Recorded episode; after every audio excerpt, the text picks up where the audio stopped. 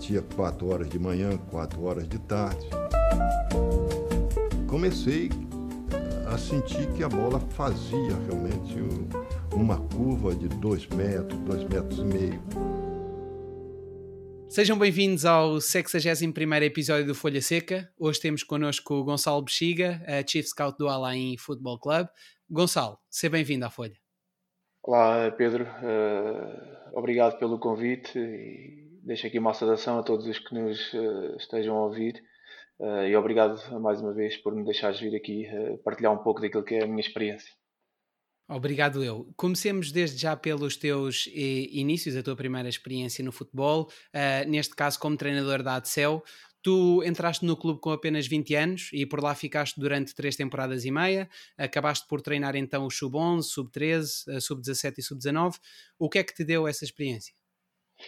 Entrei, entrei como, como jogador. Entrei como jogador com 10 anos e como treinador, sim, tens, tens razão, com, com 20 entrei na altura para o escalão, ainda se chamava escolas, não era? acho que agora é Benjamins. Já não estou muito por dentro da formação em Portugal e dessas nomenclaturas. Uh, o que é que me deu essa experiência? Foi um primeiro contacto com, com o que é estar num balneário, mas numa perspectiva completamente de, diferente.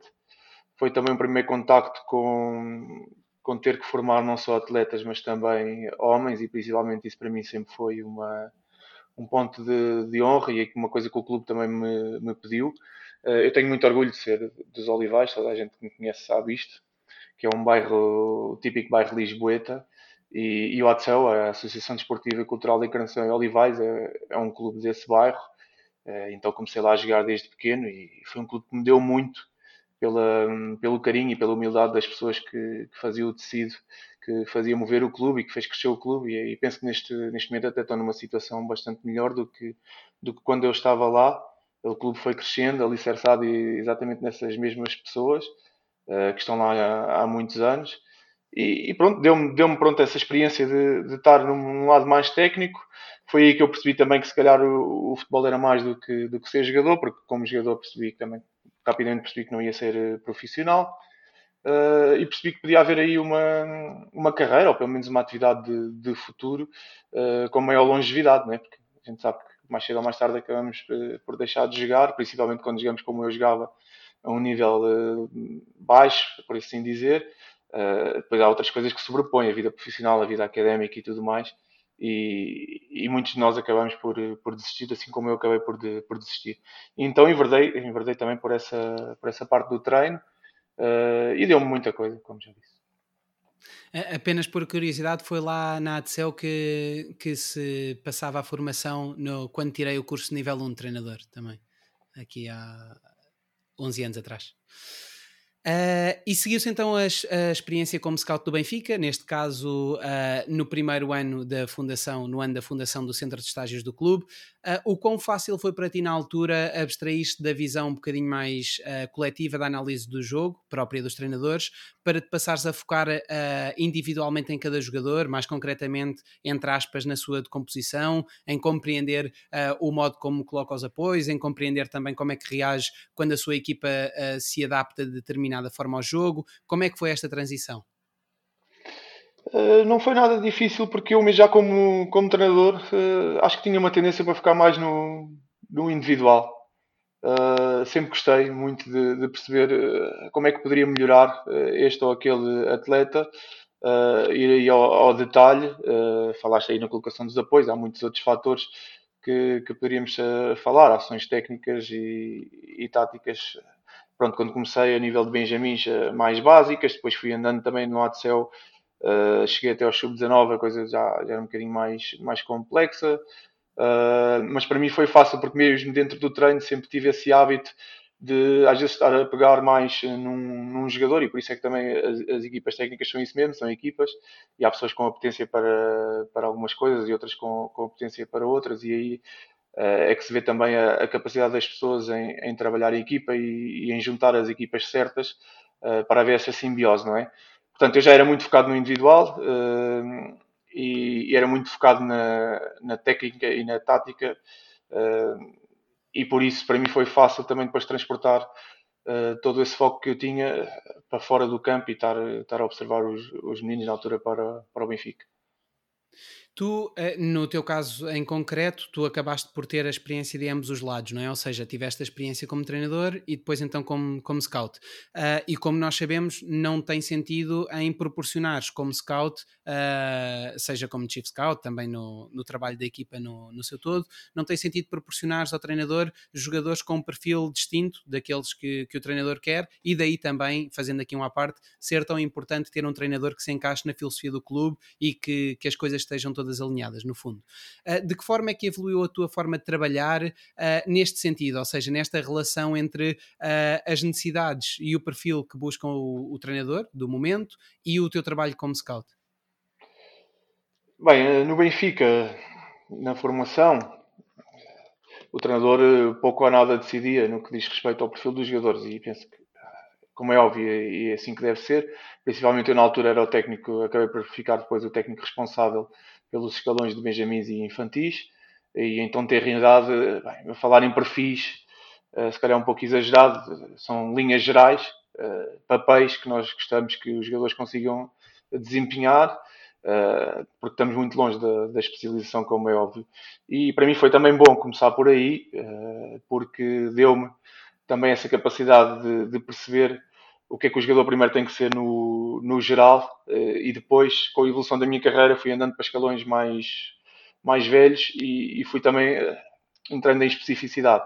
E fui também desenvolvendo, como é óbvio, as minhas crenças, as minhas ideias, que são baseadas nas minhas experiências, embora uma das minhas crenças tenha acabado por ser, com toda esta experiência que tenho, trabalhar com tanta gente de tantos países e com tanta qualidade, que é de manter uh, o espírito e, a mente minimamente abertos para aquilo que é o que os outros querem. Mas uh, para te dar a minha opinião pessoal daquilo que é o futebol profissional, mesmo, mesmo hoje em dia, e como chief scout e, e de análise, uh, eu penso que o treinador deve ter um input, mas deve ser bastante limitado naquilo que é o, o perfil do jogador que o clube deve adquirir.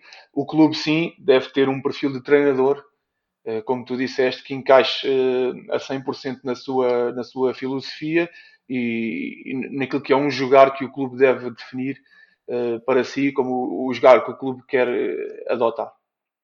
Sendo que, por vezes, dá-se a situação, digo eu também no teu, no teu trabalho, de, por exemplo, uh, tudo encaixar, ou seja, tu uh, tens definidos dois, três, quatro alvos, o que seja, uh, que se adaptam àquilo que tu entendes serem os padrões de qualidade para, para serem contratados, e por sua vez são também eles o tipo de perfil que busca o treinador. Nesse caso, tu já admites colocar à escolha do treinador, ou seja, digamos quase que em igualdade de circunstâncias, teres dois ou três jogadores mais ou menos do mesmo nível e então dares a escolher ao treinador?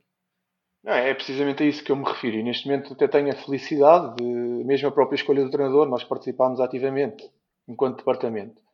Uh, portanto, a partir daí já sabíamos que uh, ao darmos um grupo uh, de treinadores à, à, escolha de, da administração do, do clube, eles podiam, podiam ter ou podiam não ter ido de acordo com a nossa expectativa e as nossas ideias, uh, mas acabaram por ir. Então sabemos já à partida que podemos discordar, e é óbvio, e saudável e normal, uh, mas se calhar vamos discordar em 10% dos casos, não vamos discordar em 90%. Uh, e logo aí foi uma grande mais-valia e, e, foi muito bom para nós, enquanto departamento, que, que, tenha acontecido assim e que houvesse esse reconhecimento da nossa competência por parte do clube para participar nesta decisão que é tão, tão importante. Uh, depois, é exatamente isso que tu, que tu disseste. Nós acabamos depois por dar, e penso que acabar por ser um pouco assim em quase todos os clubes, uh, acabamos por dar um conjunto de soluções baseados naquilo que é, mais uma vez, não é um perfil, mas algumas linhas gerais uh, daquilo que nós achamos que é a interpretação que o jogador deve ter da posição dentro do nosso modelo. Um, e desse, desse grupo de jogadores, é óbvio que o treinador tem um, um input em, em, fazer uma escala da sua preferência e mesmo até em dizer que pode, pode até não aprovar um ou dois ou vários dos, que, dos nomes que lá estão. Certo, certo, certo. Voltando aqui aos primórdios da tua atividade como, como scout, uh, a verdade é que tu no Benfica, os dois primeiros anos, uh, apenas falavas com os encarregados de educação nos casos concretos em que querias completar a informação do relatório e, portanto, uh, gostavas dos jogadores de tal forma que, que te fazia então abordar os encarregados de educação, mas apenas nesta base para completar a informação. Depois, então, no, no restante tempo em que estiveste como scout da formação do Benfica, então passaste já a exercer um cargo cargo de a responsável por quatro anos de nascimento, neste caso dos sub-10 aos sub-13, e aí, apesar da palavra final pertencer então ao coordenador técnico, tinha já a liberdade para uh, convidar os atletas, jovens atletas a treinar, indicar a sua uh, contratação. Uh, que fatores é que consideras serem as principais razões para o sucesso ou insucesso de um jovem jogador, tendo em conta o universo de, de atletas, de jovens atletas que viste a serem formados? Sim, eh, resumiste bem aquilo que seriam as minhas funções. Nas duas primeiras épocas eh, eu só trabalhava para o Benfica ao, ao, fim de semana, não é? Na observação de jogos e nas observações concentradas, que na gíria nós chamamos de captações, não é?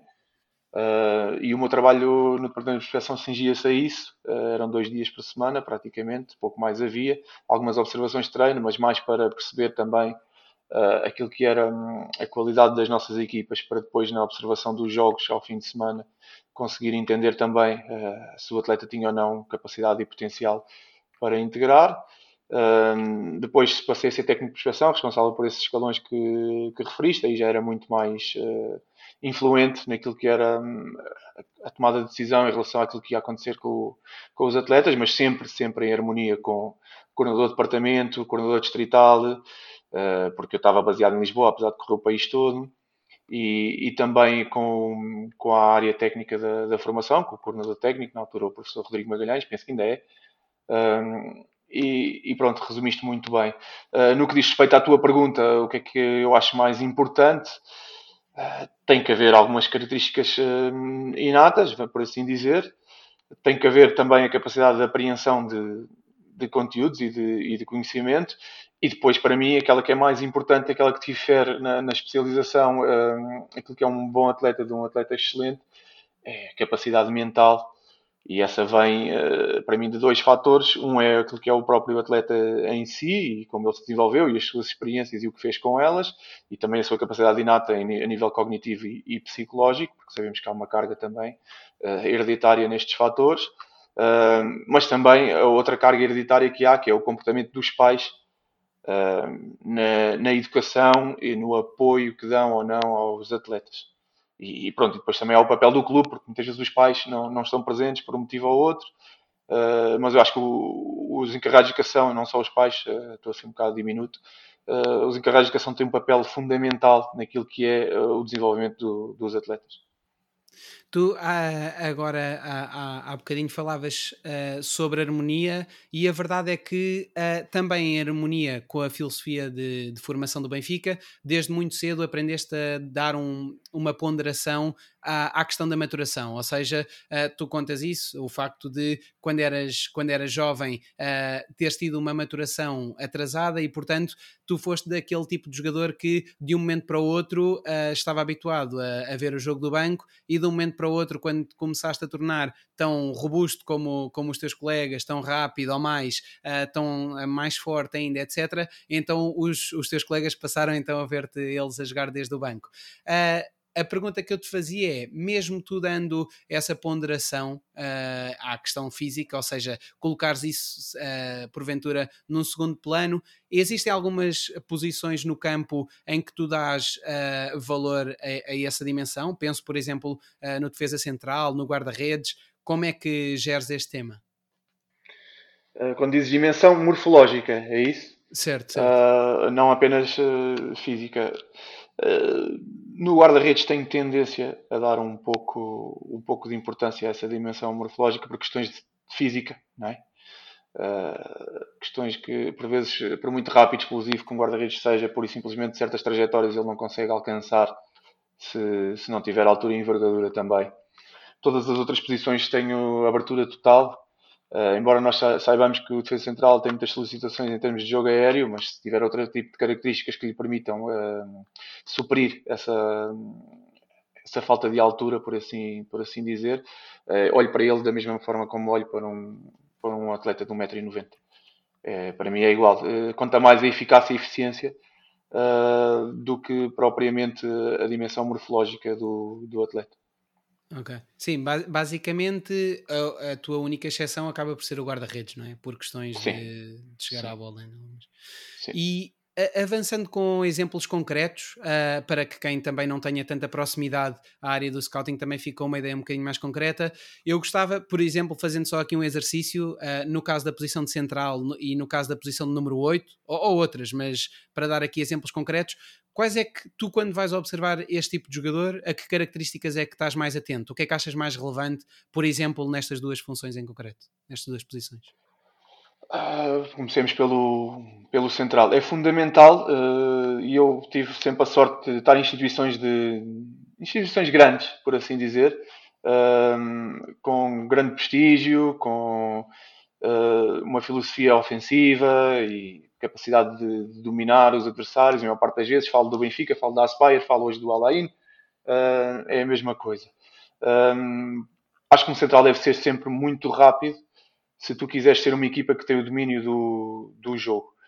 Uh, acho que deve ser um jogador rápido, de preferência. Quando eu falo em velocidade, obviamente não é só a velocidade de deslocamento, acho que é importante também ter uma capacidade de aceleração acima da média e, acima de tudo, uh, tem uma capacidade de se antecipar. E quando eu digo antecipar, não é, não é aquele conceito simples de antecipação que é de ganhar a bola à frente do avançado ou, ou por assim dizer, é antecipar, é um antecipar mais em termos de conceitos, de entendimento daquilo que o jogo lhe está a pedir um, e conseguir uh, estar antes uh, do adversário ou realizar gestos antes do adversário de forma a ganhar vantagem em, em relação àquilo que são todas as ações de, de duelo ou, ou, mesmo que não seja de duelo, de apenas retirar profundidade ou, ou espaço, ou seja, o que for, saltar da linha para pressionar acho que deve ser um jogador muito proativo e, e falo também desta velocidade como uma, uma questão de proatividade. E pronto, também deve ter, deve ter claro, velocidade de deslocamento e capacidade de, de aceleração e velocidade de execução também dos, dos gestos técnicos defensivos e, e ofensivos. Um, de novo, como jogo ah, para ganhar, e, e, aliás, isto é independentemente de ser de clube grande ou não, acho que se fosse de um clube pequeno eu pensava da mesma maneira. Uh, tem que ter um equilíbrio entre o que é a capacidade de defender, para mim está, está primeiro, como é óbvio, mas também tem que mostrar ferramentas na hora, por exemplo, das ações de construção ofensivas, um, nos lances de bola parada um, ofensivos. Uh, tem que ser alguém que também não só uh, seja um exímio defensor, uh, que domina as ações técnicas e táticas defensivas, como também alguém que consiga depois criar um desequilíbrio em termos atacantes. E eu, às vezes, com colegas do Benfica, tinha muito esta, esta conversa. Qualquer jogador, antes da posição que ocupa no campo, não deve só jogar futebol, deve ser um futebolista. E aquilo que eu considero um futebolista, uh, para mim, é alguém que, quando tem a bola, quando tem a bola, isto para mim é, é ponto de honra, consiga sempre criar incerteza, uh, desequilíbrio e ferir o, o, adversário. E para mim isto vale para um guarda-redes, como para um central, como para um ponta-lança. É importantíssimo. Oito. O 8 para mim deve ser o jogador mais completo uh, em campo, mas uh, outra vez, uh, partindo deste conceito de futebolista que, que eu abordei agora, deve ser um jogador tecnicamente muito acima da média, deve ser um jogador que preocupe-se muito em ler constantemente, fazer o screening daquilo que está ao seu redor, quer com bola, quer sem bola. O jogador que olha antes de receber está-me logo a passar uma mensagem que, que é muito acima da média. Um jogador que está sempre um, um dois passos à frente daquilo que o jogo lhe, lhe vai pedir. Novamente, um jogador proativo. Claro que tem que ter uma grande capacidade de passe curto, longo, uma capacidade de chegada à área adversária, uma capacidade de recuperação eh, para a nossa área, uma capacidade de saltar a pressionar, uma capacidade de voltar para a linha quando é, quando é ultrapassado, uma capacidade de cair na largura, de perceber quando é que pode cair e deve cair na largura, quer a atacar, quer a defender, uma capacidade também de perceber o contrário, quando deve ficar uh, mais fixo na sua posição e ocupar o corredor uh, central.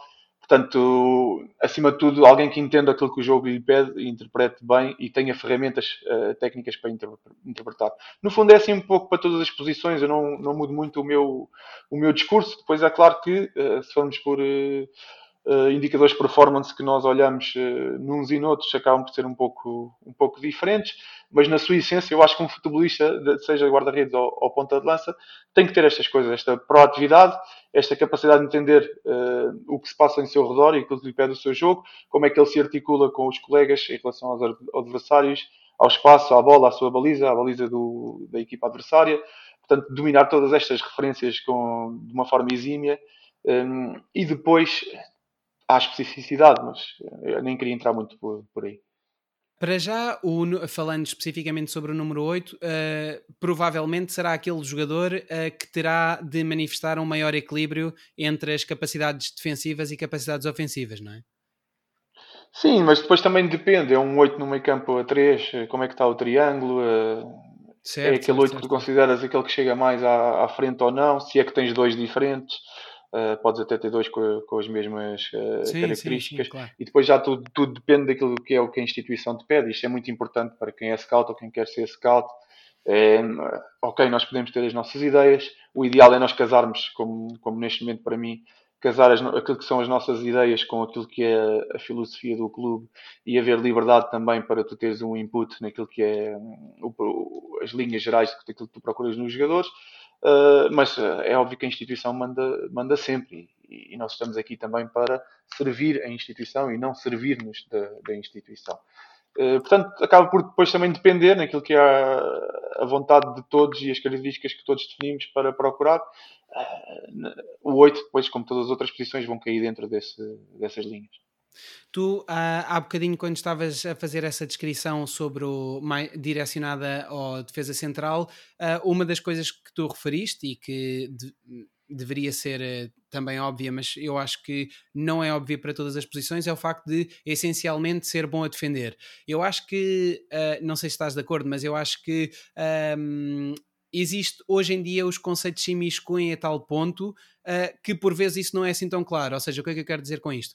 Muitas das vezes, quando nós vemos, por exemplo, um lateral, um... sim, falando especificamente do conceito do lateral, muitas das vezes há um bocadinho, acho eu, uma sobrevalorização das capacidades ofensivas. Ou seja, Claro que estas são importantíssimas, no entanto, acho que para este tipo de posições específicas não devemos esquecer que uh, em primeiro lugar deveria estar a capacidade defensiva, não é? Porque se tu te concentrares apenas, ok, é um lateral que tem uma ótima chegada ao último terço, uh, que cruza muito bem, que tem uma grande capacidade de dribble, mas depois é terrível a defender, uh, quer dizer, acho que esse é o fundamental, não é? O, a base de tudo. É, e eu acho que há uma crença instalada de que defender é mais fácil.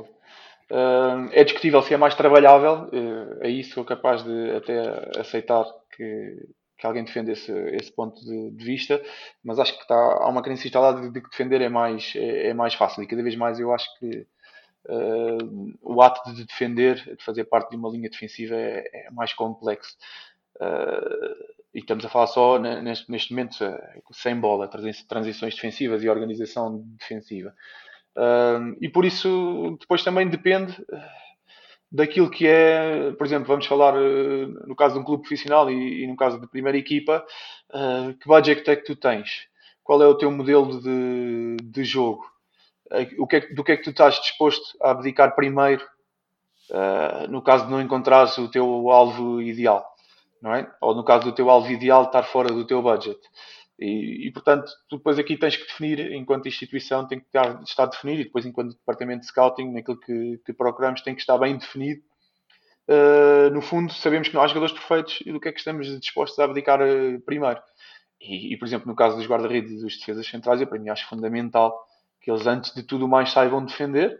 E ninguém mais do que eu no mundo defende o futebol ofensivo. E, acabei de falar num conceito futebolista que para mim é, é fundamental, mas é óbvio que se, se ele tiver, se o jogador tiver esta capacidade ofensiva uh, muito acima da média e depois não conseguir defender, nem sequer claro. vou olhar para ele duas vezes, não é? Claro, é, é, tudo uma questão daquilo que temos dispostos a abdicar e daquilo que temos dinheiro para comprar, no fundo, não é? Claro que tu não, vai, não vais contratar um guarda-redes que é capaz de fintar os 11 uh, jogadores adversários se ele depois não, não defende uma nas não postas. Defende uma bola. não defende uma bola. Depois, ou não sai um cruzamento, ou, exato, seja exato. ou não, não controla a profundidade. Exato, exato. Mas estavas a falar desse conceito de uh, haver uma crença instalada de que, que defender é mais fácil. Terá isso que ver também com o facto das pessoas por vezes olharem para o trabalho defensivo como sendo uma coisa muito mais posicional e, e, e estarem à espera do trabalho ofensivo como algo que puxe muito mais pela criatividade, pela capacidade técnica. Achas que tem que ver com isso ou com outro tipo de, de motivos, de fatores?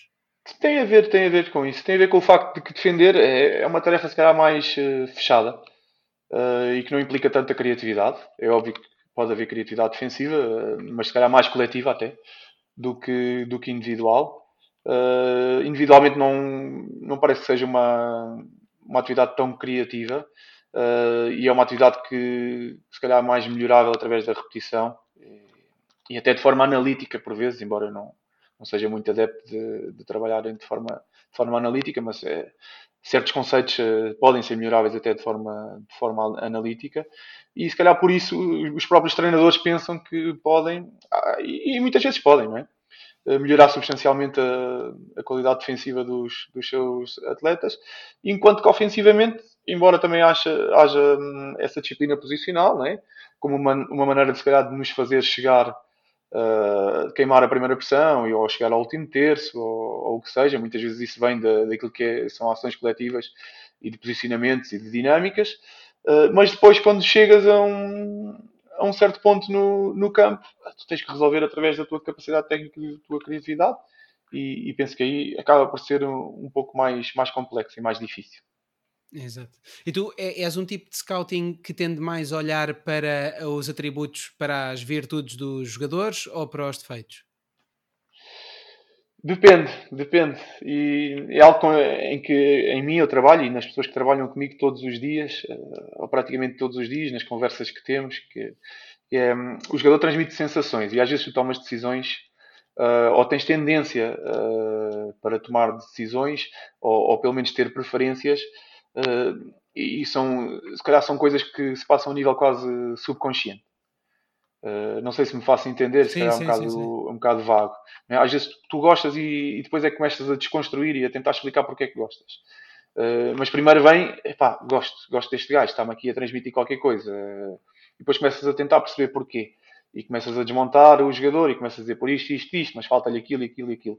Quando o jogador me dá essa primeira sensação de gosto, eu depois tenho tendência a valorizar mais as qualidades eh, e a, não, e a esconder os defeitos, ou tentar, às vezes, achar uma justificação para, para os defeitos. E tenho, às vezes, que parar e, e dizer: Espera, vamos lá, agora ser eh, imparciais e justos. E, e, o contrário também se passa, não é? Quando vejo um jogador, eu tenho muita tendência para jogadores que têm harmonia de movimento. Acho que é o, o José Boto fala muito no, no pisar. Eh, é um bocado isso, a maneira como eles se movimentam, eh, equilíbrio, controle motor, elegância mesmo na, na biomecânica, tudo. Eh, para mim são coisas que me atraem. Eu gosto desse tipo de, de jogador porque cresci uh, apaixonado pelo futebol que esse tipo de jogador praticava, não é? E, e quando o jogador às vezes tem, se calhar, um pouco menos de elegância, um pouco mais descoordenado, um pouco Uh, pode ser muito eficiente, pode ser muito eficaz, mas a mim já me começa a criar um pouco de anticorpos e tenho que parar bem e tentar ser imparcial com ele. E hoje em dia já o consigo fazer com, com mais facilidade, mas se calhar ao início da minha carreira tinha esta, esta dificuldade e quem sabe não, não posso ter arriscado aqui e ali um ou outro jogador uh, por causa disto. Não é? Não, esse conceito de imparcialidade acho que está um bocadinho ligado também tendo que ver com a objetividade, está um bocadinho ligado também à, à questão de que falávamos há pouco, do abstrair da própria ideia de jogo como treinador, apesar de tu teres confessado que também como treinador tinhas uma visão, sempre foste bastante individual também um bocadinho na tua abordagem, mas é um bocado a mesma lógica, não é? Que é, no fundo, é abstrair da própria ideia de jogo, seja ela coletiva ou numa microescala a nível individual, para tentar ser o mais objetivo possível e ver o que é que a minha equipa uh, pede, o que, é que ela, o que é que o meu treinador precisa para proporcionar isso um bocadinho mais além do que aquilo que é a minha visão e a minha sensação mais imediata que falavas, não é? Um bocadinho por aí. Não, isso é ponto de honra e volto a tocar nisto e não é, não tenho nada contra os treinadores, mas não é questão daquilo que o treinador pede, é aquilo que o clube pede, que a organização uh, pede ou precisa ou procura. Uh, mas é um bocado isso. Eh, às vezes é olhar para lá daquilo que são os nossos gostos uh, pessoais e as nossas tendências e aquilo que nós até tentávamos fazer quando praticávamos. um, para aquilo que é uh, aquilo que a organização nos pede, aquilo que a organização precisa e aquilo que nos vai pôr mais perto de sermos bem-sucedidos. E, e, esta imparcialidade tem a ver também com sermos justos uh, para com todos o, os jogadores, não é? Porque nós tomamos decisões que são muito importantes para o futuro dos jogadores e os jogadores não fazem uh, a mínima ideia. Muitas vezes nem sabem sequer que estão a, a, ser observados. Mas para mim é um ponto de honra que haja integridade e imparcialidade neste, neste trabalho uh, e que todos tenham, não é igualdade de oportunidades, porque uns são obrigatoriamente melhores do que, do que outros, mas de, jogadores de, de, valia parecida, semelhante ou equivalente, que não seja por este estilo ou por aquele, ou por uma preferência ou por outra, que nós vamos valorizar um em detrimento do outro, mesmo ainda que o jogador possa nunca saber que, que a nossa decisão possa ter prejudicado ou impedido de, de, dar um passo em frente na sua carreira, nós devemos a nós próprios essa integridade e essa imparcialidade. Pelo menos essa é a minha opinião. Eu percebo perfeitamente aquilo que dizes do não ser o que o treinador pede e ser isso sim o, quem, o que a organização, o que o clube pede. Uh, no entanto, esse, uh, isso uh, teoricamente é verdade, mas imagina se tu identificares três, como falávamos há bocadinho, e tu identificas dois ou três jogadores que encaixam exatamente naquilo que tu, como scout, achas que a equipa pede, na filosofia do clube, etc.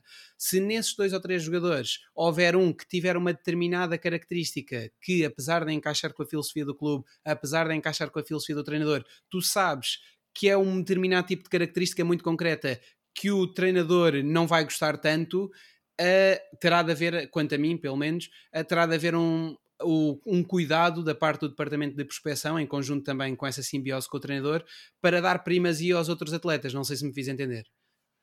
Sim, sim, sim. Mas atenção, que outro, outra coisa que para mim é ponto de honra é eu se der dois ou se der três, uh, eu tenho que, para mim tem que ser igual, rigorosamente igual, embora tenha as minhas preferências, que venha ao primeiro, o segundo ou o terceiro. Eu tenho que acreditar muito nos três. É óbvio que nunca é igual, 100% igual, como disse, tenho as minhas preferências, não é? Mas eu não procuro nunca pôr um nome em cima da mesa se eu não estiver seguro que vem acrescentar muito valor ao, ao plantel. Certo, e, certo, certo. e, portanto, a partir, de, a partir daqui, uh, o, jogador, o, treinador que possa pôr um defeito num ou uma qualidade no outro, uh, que possa falar da sua preferência, para mim uh, é igual. Até me pode trazer um quarto nome que eu, porventura, nos tenha passado ao lado, porque nós não temos bastante abrangência, mas não só Deus é que consegue ver tudo, não é? Uh, e portanto, se eu me trouxer um quarto nome e eu achar que também cai dentro daquilo que é uh, aquilo que nós definimos e que a organização nos pediu, uh, sem problema nenhum. Sem problema nenhum. Eu mando esse nome também para cima da mesa. Eu tenho é que acreditar muito, e quando digo eu, digo nós, enquanto departamento, tenho, temos que acreditar muito naquilo que é o jogador. E só assim é que nós o pomos em cima da mesa. Porque se eu não estiver 100% seguro de que o jogador pode vir aqui para fazer a, a diferença em termos positivos, eu prefiro não dar ninguém. Dizer, já me aconteceu muitas vezes dizer não tenho ninguém neste momento. Pois. Temos que continuar, sim, sim, temos sim. que pedalar mais, procurar mais. Neste momento, não está. Não há ninguém que, que obedeça a essas características dentro daquilo que são eh, as limitações que nós também temos. Isso que diz é muito interessante, porque na verdade eu acho que isso tem que ver também está ligado a um conceito que eu acho que é muito importante, principalmente na atividade de um scout, que é a não escolha, porque no fundo tu ao fazeres uma não escolha também é uma decisão. E portanto, a, a tendência de estar sempre a, a tentar arranjar nomes, quantidade, etc., também é perigosa, porque na verdade tu para dizeres não temos ninguém com o budget temos e com a necessidade que temos, não, há, não estou ainda a ver ninguém disponível no mercado que encaixe em todos estes parâmetros. Só isso já implicou da tua parte um trabalho para refutar uma série de opções, não é? Isso é muito importante também não esquecer. É, nós dizemos muitas vezes 99% do nosso trabalho é cortar. Uh, o conceito de cortar que nós utilizamos muitas vezes na gira esta palavra cortar é no fundo dizer que não, que não serve e justificar o porquê, não é? Um, e, e, portanto, é claro que a maior responsabilidade que nós temos é no cortar, não é no, sim, não sim, é no sim. recomendar. Não é no recomendar. Uh, e depois, quando recomendamos, eu, para mim, é como se tivesse dois ou três filhos, para cá só tenho um, mas é como se tivesse dois ou três filhos e não vou estar a dizer que gosto mais de um filho do que do, do, outro filho. Eu tenho que olhar para eles os três e dizer: uh, tenho a certeza absoluta que qualquer um dos três que venha uh, vem acrescentar muito e vai nos pôr no patamar em termos de qualidade daquilo que é a, a posição. Certo, certo. Sim, até porque os jogadores, tal como seguindo o teu paralelismo dos filhos, uh, até porque os próprios jogadores também têm pontos fortes e fracos. Por isso, como tu dizias, podes ter uma preferência, mas também, uh, considerando tu que eles estão ao mesmo nível, também é, é, perfeitamente admissível que outra pessoa, neste caso em concreto, por exemplo, o treinador, que tenha uma opinião uh, distinta, não é? Diferente.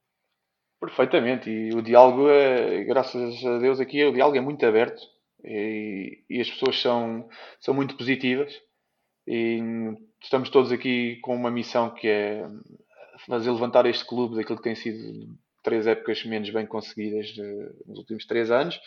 Uh, ainda não conseguimos ganhar nada, apesar das coisas estarem a, a correr bem esta, esta época, mas uh, as coisas só se conseguiram fazer uh, porque toda a gente tem a capacidade de sair fora do seu ego e perceber que maior do que todos nós é, é o sucesso que esperamos e, e, e, queremos que vamos atingir no final desta, desta época. Portanto, o, o diálogo aberto tanto para cima com a administração do clube, como para o lado com o treinador e estamos todos a trabalhar em conjunto.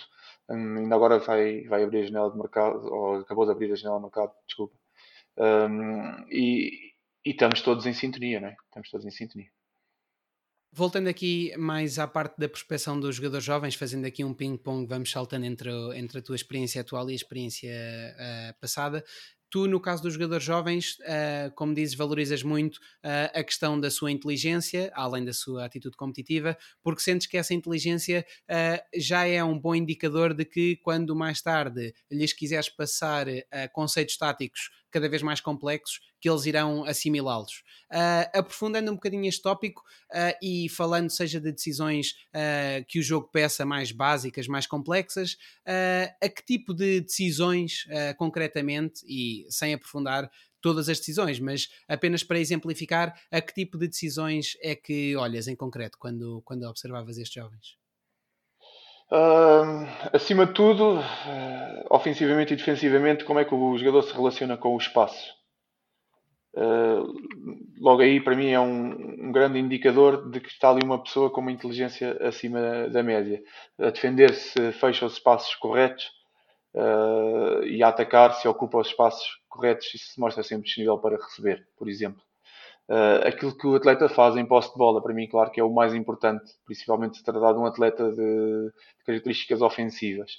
Uh, um, um, jogador que percebe quando deve entrar uh, em situações mais de um contra um ou um contra dois, drible, finta e simulação, ou um, quando percebe que tem claramente um colega em melhor posição e que deve lhe passar uh, a bola. Uh, um jogador que também, ao mesmo tempo, porque isto não é só cognitivo, também é psicológico, não tem medo de assumir essas mesmas situações um, e entrar em, em situações de risco Uh, isto mais ofensivamente, obviamente. Uh, outras, outra coisa que para mim é, é, é, fundamental é como é que ele se relaciona com todas as referências que o jogo nos dá e há pouco, há pouco falámos delas, não é? Uh, como é que ele está posicionado em relação à bola, como é que ele está posicionado em relação aos colegas, se está em distâncias, se não está em distâncias, uh, como é que ele está posicionado em relação ao, aos apoios, como disseste, o posicionamento do seu corpo, o que é que ele consegue ver ou deixar de ver, quantas vezes é que ele olha em redor uh, a tentar perceber o que é que se passa à, à sua volta. Há um sem, há um sem fim de, de situações que nós podemos avaliar uh, em que eles nos, uh, nos está a transmitir a mensagem de que é um, um, atleta acima da média em termos cognitivos e também em termos uh, psicológicos. Sendo que, uh, claro que isto tudo assenta, como, como é natural, uh, na capacidade técnica, porque também há um conceito bastante essencial que, que, também já te ouvi comentar, que é o facto de a relação com a bola, naturalmente, não é? Porque quanto mais uh, com o avançar da idade, torna-se mais difícil conseguir, conseguir melhorar essa, essa relação, não é? Portanto, isso é, é o pilar de, de tudo o resto. Não é? Claro, claro. Eu acho que estás-te a referir aqui a uma formação que eu dei há tempos em que disse que eu também, às vezes, a sonhar, fecho os olhos e faço coisas maravilhosas, mas depois com a bola nos pés. Um, é, é, e é mesmo, no fundo, é, é, um bocado isto, não é? Agora, se for um atleta muito, muito, muito jovem, um, que ainda está dentro ou até antes da fase sensível de, de aprendizagem de, desses conceitos uh, técnicos, dessas ações técnicas. Uh, pronto, se calhar se eu perceber que ele sabe onde é que está o espaço, onde é que está o colega que está livre, mas ainda não tem a potência ou a capacidade técnica para realizar esse gesto técnico, ele na mesma já me está a dizer qualquer coisa uh, positiva. Uh, a partir de uma certa idade, em que nós sabemos que os atletas passam a fase sensível de aprendizagem dessas ações técnicas, embora seja sempre possível evoluir, uh, nós temos tendência já a olhar para produtos um pouco mais acabados, que tenham a capacidade de nós percebermos qual é a ideia que está lá e ele tenha sucesso também na, na concretização dessa, dessa ideia. Exato, exato. E falando ainda, uh, puxando novamente o, o, filme um bocadinho atrás e falando da, da prospeção do Benfica, um, a, a o trabalho de prospeção do clube divide-se essencialmente em três fases, não é? A detecção, que é a detecção em massa da maior quantidade de jogos possível, uh, nomeadamente uh, na pré-temporada, no início de cada época, e para esse processo o Benfica acaba por recorrer a 150, mais ou menos, cerca de 150 voluntários, uh, e portanto essa fase é o primeiro grande filtro. Por outro lado, temos depois a seleção de, de jogadores e finalmente a contratação dos, dos tais alvos selecionados. Uh, outra curiosidade também, aqui eu também, também pertencia à, à fase da, da detecção do clube. Uh, e ah, sobre este. Sim, sim. Isso uh, com, com, o Tiago Silva na, na, região de Lisboa. E sobre estes dois últimos uh, pontos, no caso da, da, seleção e da contratação, uh, o que acho que teria sentido voltares a contar a, a, história do Florentino, que acho que é um bom exemplo do trabalho que tu fazias já então, não nos iniciais dois anos que tínhamos falado há pouco, mas no, na tua restante fase no, no Benfica. Claro, claro que sim. A história do Tino é, é muito simples. Foi um jogador que eu assinei praticamente sem ver jogar sem ver jogar. E hum, assinei com o atleta sem ver jogar porque havia um, um colega uh, que fazia exatamente aquilo que tu, que tu fazias um, no distrito de Lisboa, um, que era um colega que, pronto, que, todos nós reconhecíamos capacidade na, na avaliação e que não era daqueles uh, que referenciava em grande quantidade e nas vezes que referenciava, normalmente se o atleta uh, não integrasse a equipa, pelo menos chegava a um patamar muito próximo disso, de observação integrada, de treinar a experiência connosco, ou pelo menos numa captação se, se destacar. Esse colega chama-se Jorge Silva, até não me importa, até de, e julgo que ele também não vai ficar chateado, só estou a dizer coisas boas sobre ele. Um, e, e, o Jorge tinha dado uma nota muito boa ao Tino, o Tino jogava no Real de Massamá, e o Real de Massamá na, na semana seguinte ia defrontar o Benfica, nos pupilos. E, e, eu, como só via o Benfica muito raramente, não é? Porque via-os todos os dias nos, nos treinos e, e na pré-época tentava observar os jogos todos e perceber mais ou menos em que nível é que estávamos para depois poder dedicar o meu tempo a observar as outras equipas. Eu estava noutro, noutro campo, Salvador Trajou-se, a ver um outro jogo de, de Benjamins ou infantis de 7, já não me recordo. Isto era um sábado de, de, de manhã. E, e deixámos, eh, como já disse, havia aquela articulação com a área técnica e nós deixámos o, o relatório, uma nota eh, para o, para o coordenador técnico a dizer, atenção, que na equipa que nos vai desfrontar, nós fazíamos isto com muita frequência, o mesmo faziam também os treinadores quando jogavam contra um jogador interessante, uh, mas no, no, percurso inverso, deixavam-nos uma nota a nós, um pequeno relatório, e, e, nós partilhámos essa informação com o Rodrigo, atenção, que vai jogar um jogador que tem notas muito boas e o observador que, o prospector que o, que observou uh, é de facto alguém acima da média e que não, não fala muitas vezes uh, sem, sem razão. E, e, pronto, e ficou, ficou assim. E eu, estava entre as a ver o jogo, o jogo estava quase a terminar, o jogo, acho eu. E toca o meu telefone, era o, o professor Rodrigo, e o professor Rodrigo diz: uh, oh, Gonçalo, isto é para ontem. Acho que foi a, a expressão que ele utilizou. Já foi há mais de 10 anos, portanto, alguma incongruência também vão-me perdoar, não é? Isto é para ontem e, e eu lembro-me de lhe dizer assim: os pais estão aí, consegues identificar os pais? E ele disse: epá, pela, pela fisionomia, parece-me que sim. Uh, está ali um senhor que parece. a cara é muito parecida com ele, ou é pai ou é tio. Uma coisa assim. E eu, epá, então, segura. Uh, as pessoas aí não as deixo sair que eu vou já a caminho. Eu andava sempre debaixo do banco do meu carro com um processo, com os documentos necessários uh, para assinar um atleta. E pronto, acelerei depois lá de Trajoso até, até aos pupilos, ao campo dos pupilos, onde jogava o Benfica, acho que ainda joga. E, e pronto, e entrei logo ali em diálogo com os pais, e, com o pai, perdão, a mãe não estava. E, e o pai até disse: já, Nós já temos, acho que já temos o almoço pronto, portanto, se você quiser continuar esta conversa, siga-me ali até Massamá e, e conversamos lá. E eu, pronto, pus-me no meu carro, fui atrás deles e depois conversei com eles, expliquei-lhes o projeto, as condições e hum, chegámos a acordo ali, pronto, porque a competição no Distrito de Lisboa é, é feroz, não é? Há um, há um rival direto uh, ali a poucos quilómetros de, de distância e, e, não havia tempo a perder neste tipo de situações. Então foi num sábado uh, que eu tratei de tudo em, em Massamá, na casa do, do Tino e, e da sua família. E, e, pronto, e agora ele depois tem o percurso que, que se vê e só tenho pena que não, que não seja ao serviço do, do Benfica. Tu, uh, eu, eu, pedi também para, para além de todos os outros motivos, para voltares a contar esta história, porque uh, eu acho que se há algo uh, que esta história também, também deixa claro, é a importância da agilidade, não é? Da, da contratação porque no fundo, tão importante, não sei se é tão ou mais, mas pelo menos tão importante como, como a identificação de grandes talentos é a agilidade da contratação. Isto é algo que também nunca pode ser descurado, porque também não te serve de nada teres uma enorme base de, de prospectores, de, de scouts pelo, pelo país inteiro ou pelo mundo inteiro, se depois. Uh, primeiro que a informação chegue, primeiro que a contratação seja tomada, uh, 90% dos jogadores te fujam, não é? É, e para isso é preciso haver uma articulação muito grande entre todas as pessoas que uh, são stakeholders, têm capacidade para decidir, uh, seja o que for, em relação à contratação dos atletas. Isso é importantíssimo. Uh, e é muito importante também na, atividade do scouting que nós sejamos muito agressivos, e eu era mesmo muito, muito agressivo, mas ao mesmo tempo eu tinha o equilíbrio, e isto também é um conselho que eu deixo a quem, a quem faz este tipo de, de atividade. Respeitem o espaço dos pais, respeitem o espaço dos clubes, Uh, tenham cuidado com a maneira como abordam, uh, evitem falar com crianças diretamente. Um, pronto, isto é, é, um tipo de coisas que ao longo dos anos eu fui vendo acontecer uh, várias vezes e, e, percebi que, que não é a melhor maneira de estar no, no futebol e que é preciso ter, ter bastante cuidado com isso. Acima de tudo, um, eu preferia perder um jogador do que faltar ao respeito a uma instituição ou a uma pessoa, ou seja, ao que for. Até porque, uh, sejas voluntário uh, ou não, ou profissional, estás sempre a representar uma instituição, não é? Portanto, nunca te podes esquecer disso. E no meu caso, uma instituição com uma grandeza imensa, não é? Exato, exato. Temos uh, ou não, a grandeza é reconhecida. Exato.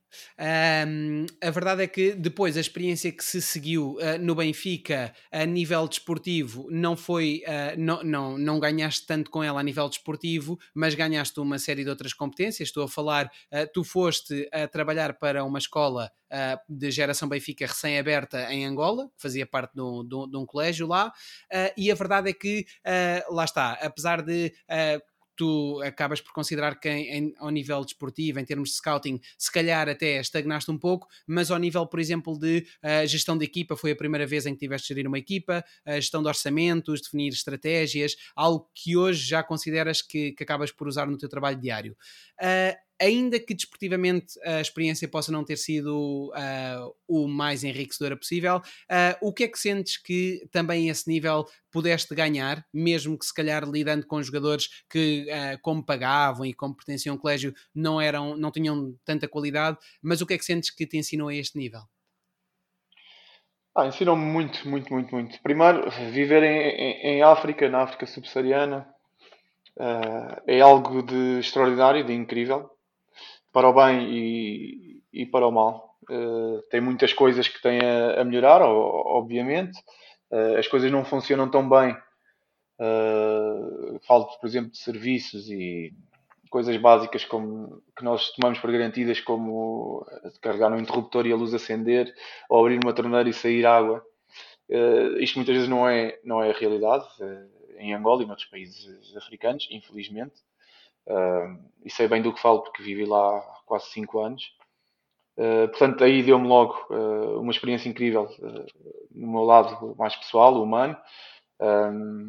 Fez-me perceber que nós às vezes não temos assim tão, tanto valor enquanto, quanto julgamos, a nossa vida não é assim tão importante, há coisas muito mais importantes. Fez-me também ter uma, uma, enorme vontade de criar algum impacto em termos sociais e acabei por fazê-lo. Não sei se depois vais tocar aí no, neste assunto. Um, e depois, em termos de profissionais, um, os jogadores ensinam sempre qualquer coisa, até o pior dos, dos jogadores. Uh, e os, os, meninos e meninas que, que praticavam lá uh, até tinham um nível bastante, bastante elevado. um, e bastante apetência para, para o futebol, na sua grande maioria, óbvio que havia exceções. Um, mas em termos de scouting, aí sim foi um bocado uma paragem, uma estagnação. Uh, acabei por não fazer tanto como, como gostaria. Embora houvesse uma articulação com a área da formação do Benfica, em caso de, de eu captar algum atleta com interesse, e chegaram aí a treinar dois atletas da, da nossa geração Benfica, de Luanda hum, aos pupilos. Uh, mas foi um bocado, foi um bocado o, o estagnar. E depois, como tu disseste, e bem, uh, foi a primeira vez que, que geri uma, uma equipa de trabalho, foi a primeira vez que, que tive essa responsabilidade de preparar e de definir estratégias e, e de preparar tudo o que são uh, todo, todas as coisas que estão envolvidas em, em, montar uma escola de futebol, desde treinadores, a pessoal responsável pelo campo, a, a material, a, a, tudo, tudo, arranjar os jogos, os torneios, um, e deu-me uma bagagem em termos de, de gestão uh, para a qual eu não estava minimamente ainda capacitado e que hoje em dia uso aqui, aqui em Alain, porque pronto, estou numa posição neste momento também de, de, de gestor e, e deu-me deu muito jeito. Estavas a dizer se eu ia referir, uh, por acaso não ia entrar por aí, mas uh, podes referir o projeto, uh, ou seja, o facto de teres conseguido também falar com o Benfica para o Benfica dar a parte da, da, da sua receita, não é? Do seu royalty da escola sim, ou sim. instituições solidárias. Sim, o Benfica de uma forma muito nobre acabou por abdicar, de, pelo menos enquanto eu lá estive, de todos os royalties que, que a escola lhe pudesse dar, a favor de causas sociais e, e no final de, de, cada ano letivo nós escolhíamos uma instituição e entregávamos esses royalties que depois eles utilizavam para várias coisas. Uh, construção de escolas, uh, pagamento de material escolar, roupas e tudo um pouco. Depois desses uh, cinco anos, uh, tu, uh, a escola depois do Benfica acabou por não ter o melhor dos desfechos, ou seja, faliu, e portanto na altura querias, pronto, no fundo, agarrar-te ao primeiro projeto que te, que te surgisse. Acabaste por abraçar o desafio de te tornares treinador do Sub-8 da Aspire Academy, cargo que ainda assim acabaste só por desempenhar durante cerca de dois meses, passando rapidamente para o departamento de scouting. Uh, entrando agora um bocadinho nesta, nesta realidade do Qatar e da Aspire Academy em concreto, uh, sendo uh, o objetivo desta academia aquele de construir a equipa que iria jogar o Mundial, a seleção nacional, a primeira equipa que iria jogar o Mundial de 2022 em casa esta Aspire Academy acabava então por procurar construir a seleção nacional em cada escalão. Uh, e portanto, aquilo que te começava desde logo por, por perguntar era: nós sabemos que o Qatar admite a atribuição da, de nacionalidade qatari uh, mediante condições uh, especiais, ou seja, de interesse nacional, já o fez, e portanto eu perguntava-te em que mercados é que a que mercados é que se resumia o teu, o teu scouting? Ok, uh, só uma pequena ressalva. Eu quando saí do, de Luanda, a escola continua ainda a funcionar. Uh, ah, okay. acabou, por fechar agora, acabou por fechar agora com a situação do, do Covid. Não sei se faliu, não sei se falência okay, okay. poderá ser a palavra a utilizar. Temos que ter... Pensava que não, não, não. Acabou por fechar agora com, com o Covid. Não sei se foi por falência ou por outro motivo qualquer. Sei que não, não voltou a, a abrir. Um, ok. Uh, sim, quando entrei para a Aspire foi para o, aquilo que, nós, que eles chamam de Talent Center uh, de sub-8 ao sub-10, salvo erro. Entrei como treinador, mas também já com, com a ideia da altura do, do Diogo, que era o coordenador do, do Talent Center na Aspire, Diogo Gama, que está agora no Sporting. A ideia dele era já uh, começar a fazer scouting nestes escalões e, portanto, ter uma pessoa que pudesse, uh, no fundo, realizar a dupla função, estar presente no treino, mas ao mesmo tempo estruturar as atividades de scouting do, do Talent Center. Só que depois, ao, ao final de dois meses, creio que foram dois meses, como disseste, Uh, houve alterações no departamento de scouting e convidaram-me para. olharam para o meu currículo, convidaram-me para, para saltar para, para o scouting. E os mercados que nós focávamos, acho que esta era a tua principal pergunta, uh, era só o mercado interno. Nós só observávamos dentro do Qatar. E só, os jogadores estrangeiros que, que, podiam jogar eram muito limitados em termos de número, uh, mas depois também havia hum, algumas vagas para a posição daquilo que nós chamávamos os nascidos, que, que, são pessoas que são atletas que nasceram no, no Qatar, mas não têm a nacionalidade, porque a atribuição nacional no Qatar, como disseste, é um pouco mais complexa do que, por exemplo, nós estamos habituados em, em Portugal. Tu nasceres lá não te dá automaticamente direito à nacionalidade.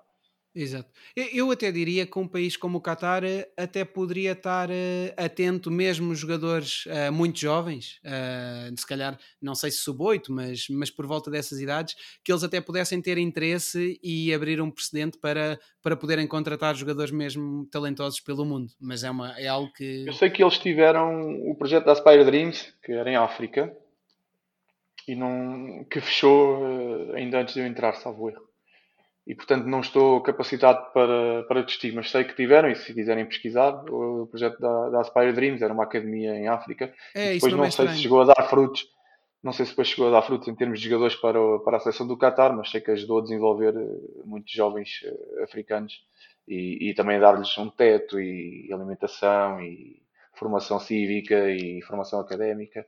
Portanto, foi também um projeto muito interessante que eles tiveram, que depois acabaram por, eh, por terminar, eh, creio que ainda antes de eu entrar para, para a Aspire, e portanto já não, já não tenho conhecimento.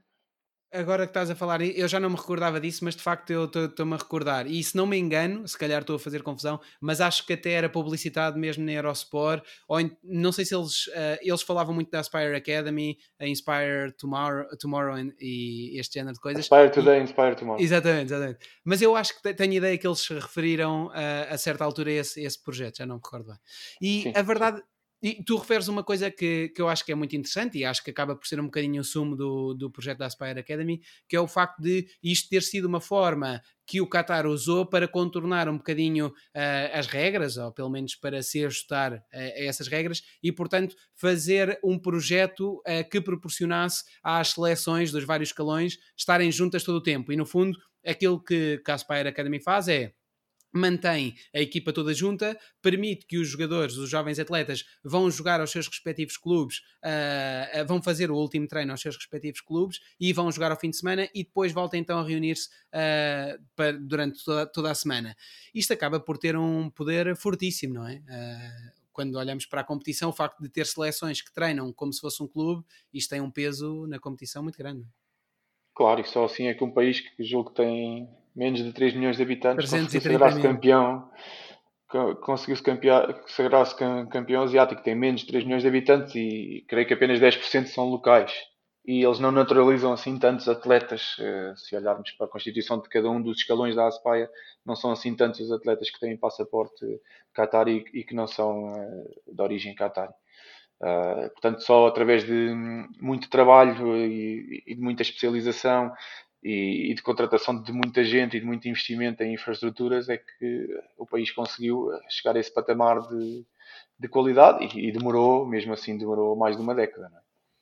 E com uma atenção, como estás agora a dizer, com uma atenção constante a todos os aspectos, não é? Porque há uma adaptação da atividade escolar dos jovens uh, à, à, competição e ao, ao processo da, da, academia, há uma, uma carga de, de, treino muitíssimo elevada, adaptada ao facto de não terem tanta qualidade, há uma série de aspectos, nutrição, tudo isto é, é analisado a milímetros, não é?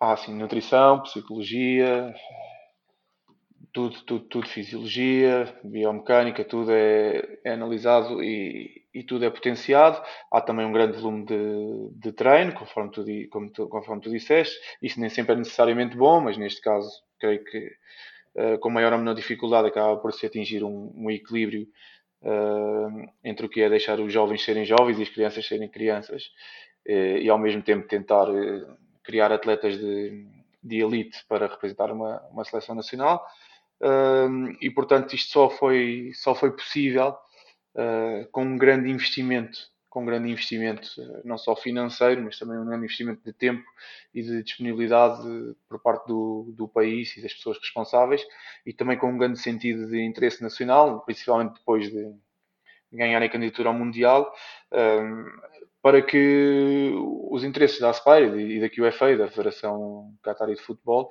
se sobreporem tantas vezes aos interesses de cada clube. Isto não seria fácil de fazer em mais nenhum outro país, creio. Exato, exato.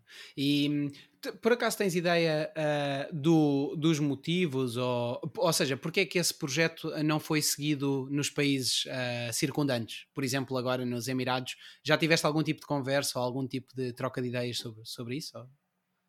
Não, às vezes defendo que, que faz falta algo assim uh, aqui, uh, embora Aqui é diferente, porque acabaste de ver na, na palavra que define o país, são Emirados, são sete Emirados. E, e acaba por, também por ter, geograficamente, é um país maior. E isso não é, não é impedimento, mas se calhar exigia uma concertação de, de vontades maior e, e, diferente, mais complexa, se calhar. Uh, também não quero entrar por aí porque não sou, não sou político, nem, quero, nem tenho aspirações a, a isso. Um, sei que na, na Arábia Saudita está agora a desenvolver-se a MAD Academy, que é um projeto semelhante à Aspire, creio que, que tocam em, em muitos pontos e, e, até em termos de staff tem, eles tiveram a, a, inteligência de recrutar staff que já esteve na, na Aspire. A Aspire teve um corte de investimento grande nos, nos anos mais recentes, talvez porque a equipa do Mundial já está, já está pronta, não é? E, e, e, os sauditas tiveram a inteligência e a capacidade de perceber que havia muita gente capaz que tinha integrado o projeto, que já estava habituado ao Médio Oriente, que tinha capacidade de, de desenvolver um projeto parecido no, na Arábia Saudita e creio que arrancou aqui há um ano ou dois, já não sei. E tenho lá bastantes colegas, foram meus colegas na Aspire que estão lá a trabalhar agora. Achas que agora, após o Mundial, a Aspire acaba por eh, encerrar o projeto ou achas que fica um bocadinho mais em piloto automático e, e vão dar continuidade? Eu acho que vão dar continuidade, mas com cada vez com menos budget. Eh, tudo vai depender também do que vai ser outras competições que o Qatar possa vir a organizar no, no futuro porque agora as infraestruturas também estão, estão criadas e muito bem criadas, são fantásticas. Eu não vi mais, mais recentes, mas já quando lá estava é, era incrível. Creio que o Qatar não vai ficar por aqui em termos de desenvol tentar desenvolver o futebol e tentar organizar mais competições e tentar estar presente em mais mundiais. Uh, também será um desafio estar presente no Mundial que não seja organizado por eles e que tenham que se qualificar. Não é? Portanto, creio que não vai acabar, mas que uh, o, desinvestimento, o, desinvestimento a que se tem assistido é capaz de se, de se manter. E entretanto, mais recentemente, uh, regressaste ao Benfica como scout, mas desta feita já para assumir responsabilidades no futebol profissional, ou seja, foi a primeira vez na tua carreira em que tiveste responsabilidades 100% direcionadas para o futebol profissional. Uh, isso acabou por te dar um grande arcabouço, ou seja, acabaste por ter a, a, a possibilidade de assistir in loco a jogos em três, quatro continentes diferentes, visitar oito países numa, na mesma temporada. O que é que te deu isso em concreto? Ou seja, de que forma é que toda essa experiência acabou por contribuir para o teu crescimento profissional? Ah, desde logo através das pessoas, não é? Para mim, eu tenho uma dívida de gratidão enorme com aquele grupo de pessoas que trabalhava comigo ah, ali, mais do que colegas, ah, alguns já eram amigos, outros tornaram-se, mas fora da amizade também há um grande respeito uh, e uma grande admiração pela qualidade que têm enquanto profissionais. Pedro Ferreira, Mauro Moralinho, uh, Tomás Amaral, Joaquim Pinto, André Oliveira e depois o resto da estrutura à volta, mas falo dentro do, do departamento de, de, scouting do futebol profissional.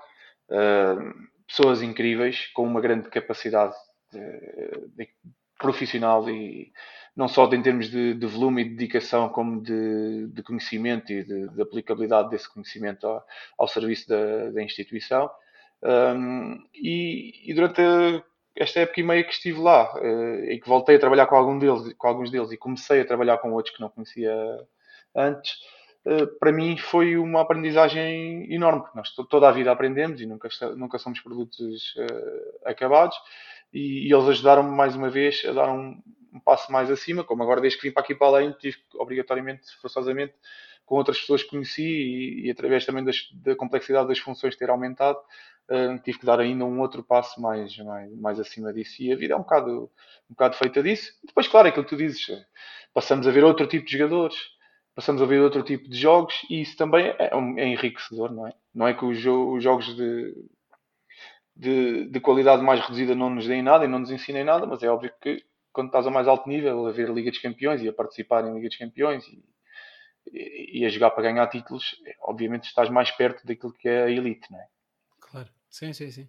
E a verdade é que também numa boa parte do, de, do período desta, dessa experiência, uh, do, do regresso ao Benfica, tiveste de lidar também com, tiveste de enfrentar os desafios uh, colocados pela pandemia da Covid-19, uh, eh, ou seja, um, houve uma adaptação do, do trabalho de, de scouting, digamos.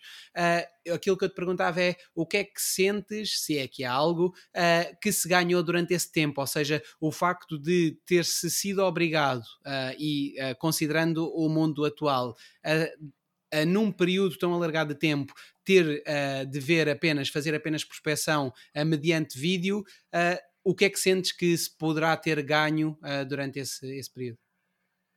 Eu creio que só se ganhou uma coisa. Foi o, o número de jogos observados. Acabámos por ter um volume muito maior de produtividade, porque não havia viagens, acabou a vida social, que também faz falta e, e, e para, para a saúde mental é importantíssima. Uh, só que pronto, depois acabou por ser o nosso refúgio, por nós também temos prazer naquilo que é o nosso trabalho, acabou por ser observar mais e mais e mais e mais, e felizmente com as plataformas que há hoje em dia e, e com tanto futebol que é jogado todos os dias, havia muitos jogos para trás para ver. E acabámos por conseguir uh, ter um volume uh, mais elevado ainda de, de trabalho, isso ficou bem espelhado depois na, nos números. Uh, através de, de, termos perdido essa capacidade de viajar, essa capacidade também de termos vida social e, no meu caso, de ir ao ginásio, sou uma pessoa que treina muito todos os dias.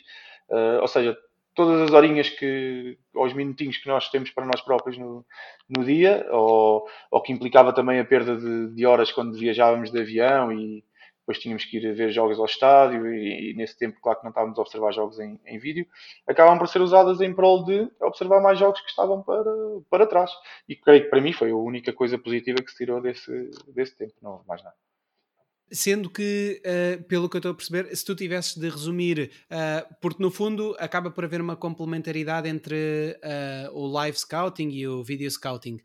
se tivesses de resumir as principais vantagens e lacunas de ambos os tipos de observação, no teu caso não vês qualquer lacuna no, no scouting em direto e no caso do scouting em vídeo, como é que resumirias? A lacuna que eu vejo no scouting em direto é toda a logística em termos de tempo e, e, também em termos de investimento que, que implica. Uh, em termos de vídeo, é óbvio que há muitas coisas que, que nos escapam. Tem uma grande vantagem, para se calhar também o, o live scouting eh, não apresenta, que é no vídeo podes chegar atrás, podes chegar à frente, podes pausar, podes pôr mais rápido, podes pôr mais lento, uh, podes cortar só certo tipo de eventos, embora não seja muito adepto disso, mas às vezes eh, utilizo. Eh, portanto, tem essas vantagens o vídeo, mas depois o, ao vivo dá-te muito mais outras sensações. Ao vivo, todos os teus sentidos praticamente são, são estimulados. Uh, tu não estás cingido a um plano de câmara, podes estar a olhar para onde tu quiseres e a seguir quem tu quiseres. Tens o período de aquecimento, tens o intervalo, tens o pós-jogo, tens uma riqueza muito maior uh, em todos os aspectos, eu acho. Daí também, e claro que não é a mesma coisa, mas daí também avalia de quando é em vídeo de ser de, em plano aberto, não é? Sim, sim, sim, sim. Plano aberto para certas situações, uh, pela distância, dá para perceber mais comportamentos em relação ao coletivo também. E depois, depois há outras coisas que gostas de observar uh, de perto, não é? Como, por exemplo, ações técnicas individuais, não é? Sim, sim, sim. Tu referias, se não estou em erro, a questão do aquecimento. Tu uh, acabas por eh, normalmente chegar uh, quanto tempo antes ao estádio e o que é que acabas por procurar normalmente uh, observar nesse tipo de, de, de ação, nesse, no aquecimento? Uh, tento chegar uma hora antes do, do, jogo. Às vezes é impossível. muitas vezes damos, damos por nós, estamos em cidades que o trânsito é, é terrível. outras vezes é, é questão de o voo a terra e, e, falta uma hora e meia para o jogo, já aconteceu. Uh, e portanto depois tens que pegar a mala e apanhar o táxi e ir para o estádio e tudo mais e não sei o quê, e acaba por ser complicado, uh, mas procuro chegar, normalmente procuro chegar uma hora antes e tentar ver os exercícios de aquecimento todos, uh, mas dou mais, mais do que aspectos de técnico ou táticos, dou, dou mais valia a aspectos de ordem psicológica. Eh, comportamentos com os colegas, comportamentos com, com os treinadores, comportamentos, a própria linguagem corporal do jogador, a maneira como é que ele, como ele está a aquecer e a trabalhar no aquecimento, uh, como reage eh, a provocações do público ou aplausos. Uh, tudo isto, há uma série de. Nós temos um, um orientador em termos de, daquilo que são o, os indicadores de performance psicológicos também. Um, e há uma categoria que é observar o, o pré-jogo, e há uma série de indicadores, alguns dos quais que eu já te falei, também não, não sei todos de cor, não ser sincero, preciso às vezes da cábula. Um, mas pronto, eh, esses são alguns dos que nós tentamos uh, cobrir quando, quando estamos a ver um jogo ao vivo. Uh, sendo que também, eu concordo com, com tudo aquilo que estavas a referir, sendo que também aqui há que fugir dos, de, de alguns dogmas, não é? Porque imagina, Uh, como é que reages se chegares a um, ao estádio e vires que durante o aquecimento há um, e eu estou a, a, não a ridicularizar, mas a, a exponenciar, vá, digamos, aqui o, uma possível situação. Se tu chegares ao estádio, vês que o jogador uh, é um jogador que parece que não está com o foco lá, uh, que se deixa envolver com o bate-boca com o público, etc. Mas depois, durante os 90 minutos, não há uma razão de queixa, não é? E o jogador, ou seja, o que eu quero dizer é Uh, acho que em tudo no scouting a pessoa também, e ligando ao início da, tua, da, da nossa conversa e que estavas a dizer que uh, procuravas sempre evoluir e, e, aprender, também aqui há sempre que ter cuidado com os dogmas e dizer isto é assim porque é assim, mas tentar ter uma visão um bocadinho crítica e objetiva e, e pensar, ok, não, porque muitas vezes eu sinto que é isso no scouting, não é? Nós às vezes, como o jogador nos transmite de, determinadas sensações, Uh, muitas das vezes uh, um dos aspectos mais complicados é desprender de algum tipo de, de, sensações com objetividade. Não sei se me faço entender e se concordas sim, com, sim, com o que estou a dizer. Mas é, é, um, é um, tens toda a razão naquilo que dizes, mas é uma questão que é muito fácil de contornar porque eu parto sempre de um certo princípio que é um jogador, uma, uma pessoa é aquilo que repete no tempo. Uma pessoa é aquilo que repete no tempo. Portanto, não é nem no aquecimento, nem no intervalo, nem sequer só num jogo, nem em dois, nem em três e por isso é que faz falta que eu veja vários jogos de cada jogador que recomendo, assim como também o passo a várias outras pessoas. Há todo um sistema que não vale a pena estar agora a entrar aqui em pormenores, nem posso, uh, para garantir de que a, a, ideia final que nós temos é, é aquilo que o jogador repete no tempo. Porque um jogador eh, no seu melhor pode ser incrível e no seu pior pode ser péssimo. Certo. E pode ter, como tu dizes, pode ter em determinado momento uma, uma péssima atitude, mas isso pode não ser o que o jogador é, mas só o que o jogador foi naquele momento. E portanto, isto para mim é, é um princípio pelos quais eu, eu rejo a nossa atividade aqui e, e que para mim é, é importantíssimo. É importantíssimo. Certo, certo. Já lá vai o tempo, espero eu, em que uh, são tomadas decisões de contratação, pelo menos ao mais alto nível, com base num jogo, não é? Aquele jogador que brilha numa eliminatória e é contratado. Uh, ou, num pelo... vídeo, ou num vídeo de, ou, ah, ou num vídeo de melhores momentos. Melhores momentos, melhores momentos. Melhores momentos. Não, uh... claro que não. É, é, óbvio que temos que ter um, um sem número de observações e em várias. Uh, em várias condições uh, diferentes. Uh, para, para estar aqui também a dar alguns exemplos, uh, na vitória, na derrota, a jogar em casa, a jogar fora, a sair do banco, a jogar a titular, a ser substituído, que é para, para depois também termos a ideia daquilo que, daquilo que ele repete no tempo consistentemente, independentemente daquilo que são as, algumas das variáveis que podem influenciar os comportamentos do, do jogador. Exato, exato. Sendo que, uh, uh, voltando a, a focar o, o, teu regresso ao Benfica, tu desta última vez tiveste de lidar com um desafio uh, diferente, ou seja, o facto de ser uma realidade em que o teu foco profissional, uh, falamos da equipa profissional uh, de futebol do Benfica, uh, nomeadamente a primeira equipa, penso eu, coincidia com o teu foco como adepto, não é? E portanto, como é que geriste esse tema ao longo do tempo e que vantagens barra desvantagens achas que isso pode trazer a quem está na mesma situação?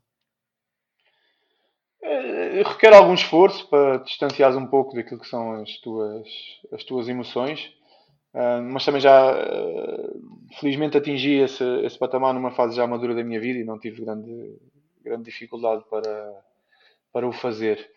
Uh, acho que se, se, se alguma coisa tu gostares muito do clube, às vezes ainda te dá, dá, fazes dar um passo ainda extra.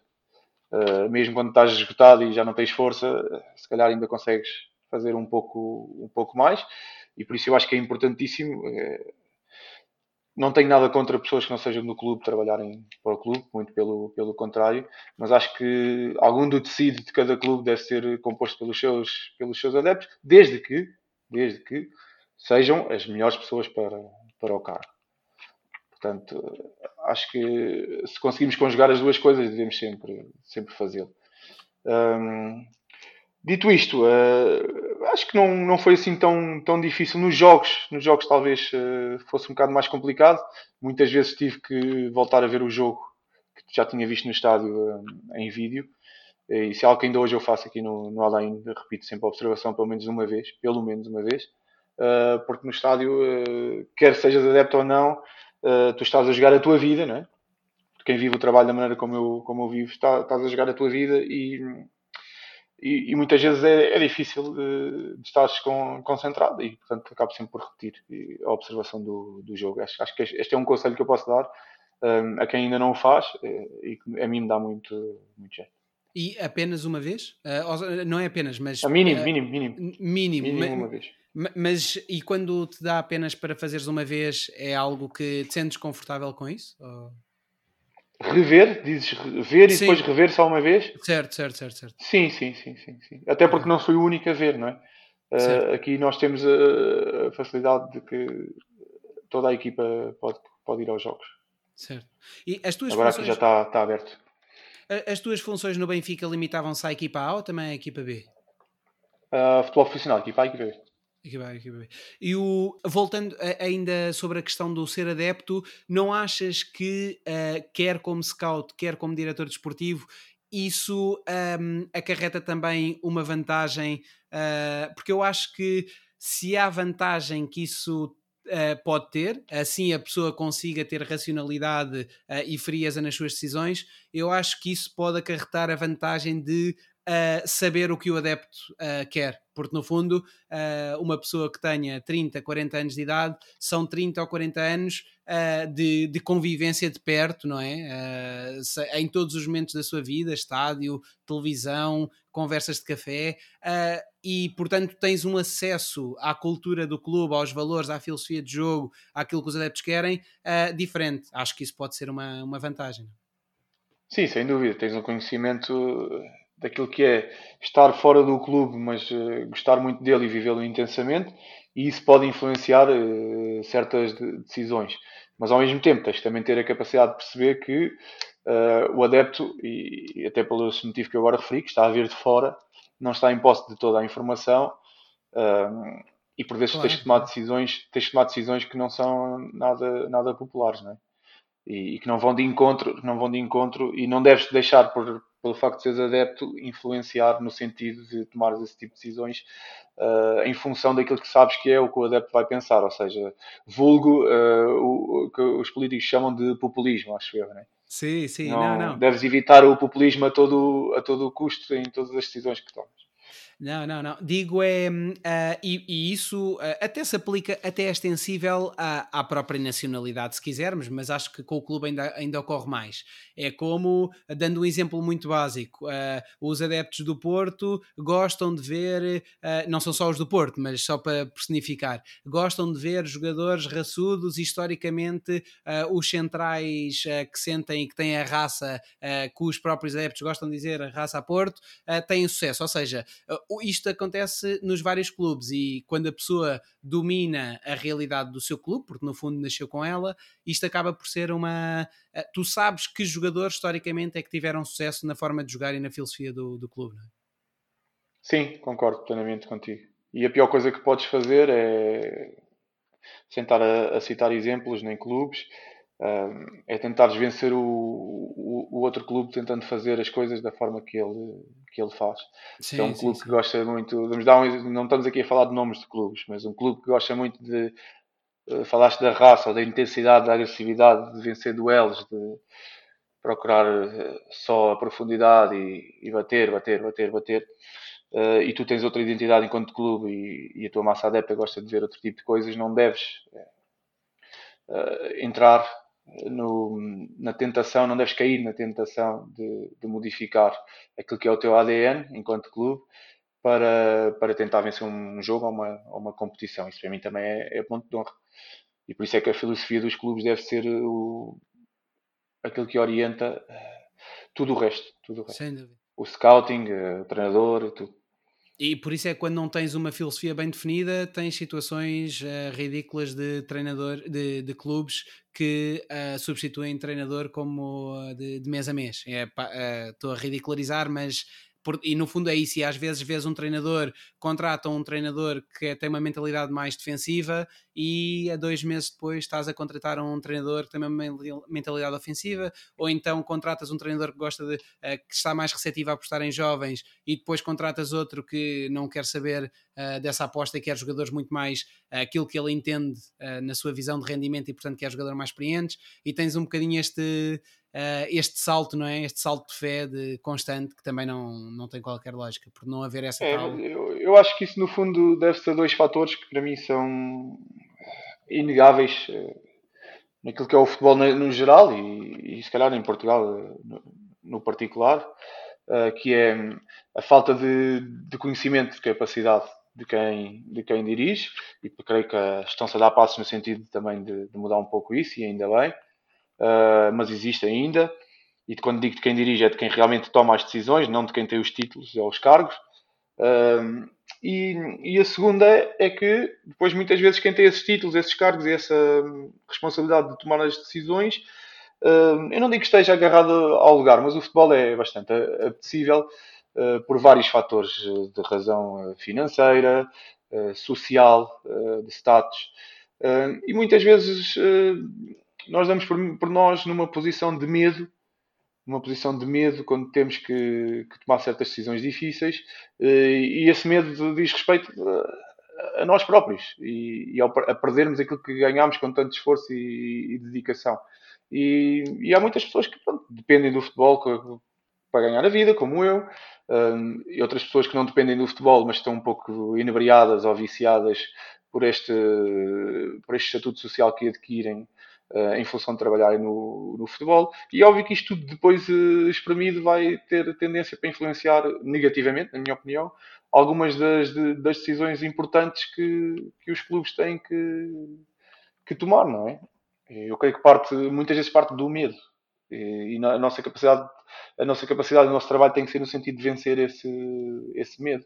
Uh, e pensar, pronto, se não, se não for feliz aqui uh, neste clube, serei noutro, e se não for no futebol, serei noutro tipo de, de atividade, e temos que estar preparados para tudo e agir em, em função daquilo que é uh, as no, daquilo que são as nossas qualificações, as nossas qualidades e, e daquilo que é também a, a nossa convicção.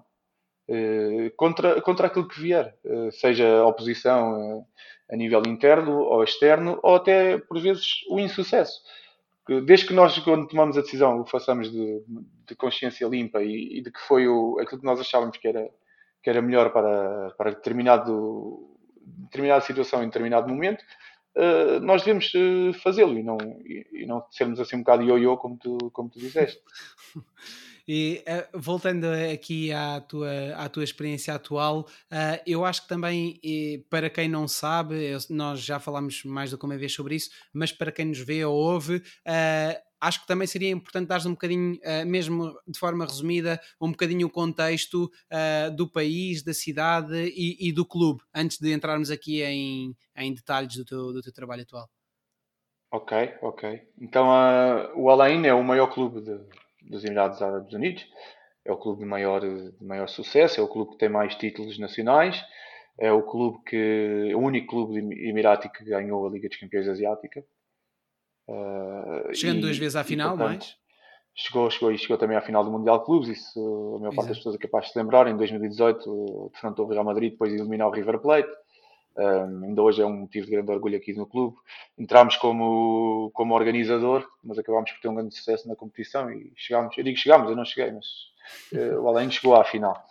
Um, a cidade é uma cidade que uh, normalmente a imagem que as pessoas têm do, dos Emirados é Dubai e Abu Dhabi.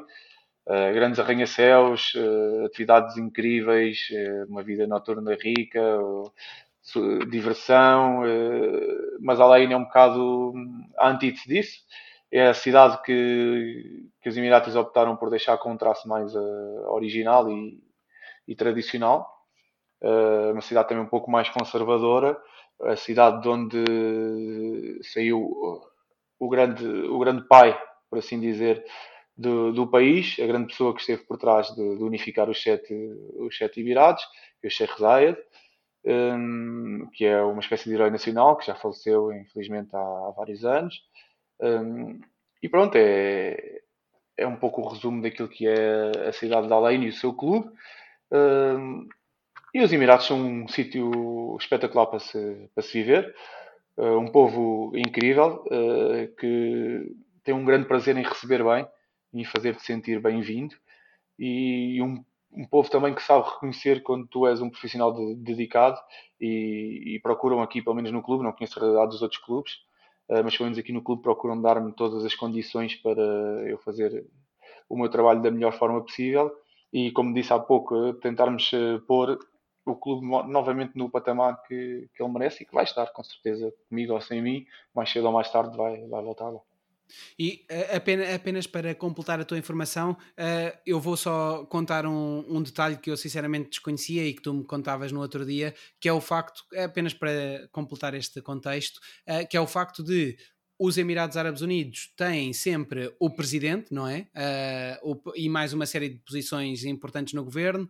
O Dubai tem o primeiro-ministro e depois os restantes Estados, Emirados, têm então posições de menor relevo, não é? Apenas para que também as pessoas penso possam ficar seja, com uma noção. Penso que seja assim do conhecimento que eu tenho, daquilo que li, daquilo que vou falando aqui com as pessoas, é um, é um bocado isso. Creio que isso é público, pode qualquer pessoa no Google pode perceber um pouco mais sobre a política, que não é a minha especialidade. Uh, pronto, mas no fundo fica a ideia de que é tudo ligado às famílias dos, dos sete Emirados e que eles é que ocupam legitimamente as posições de certo, maior certo, certo.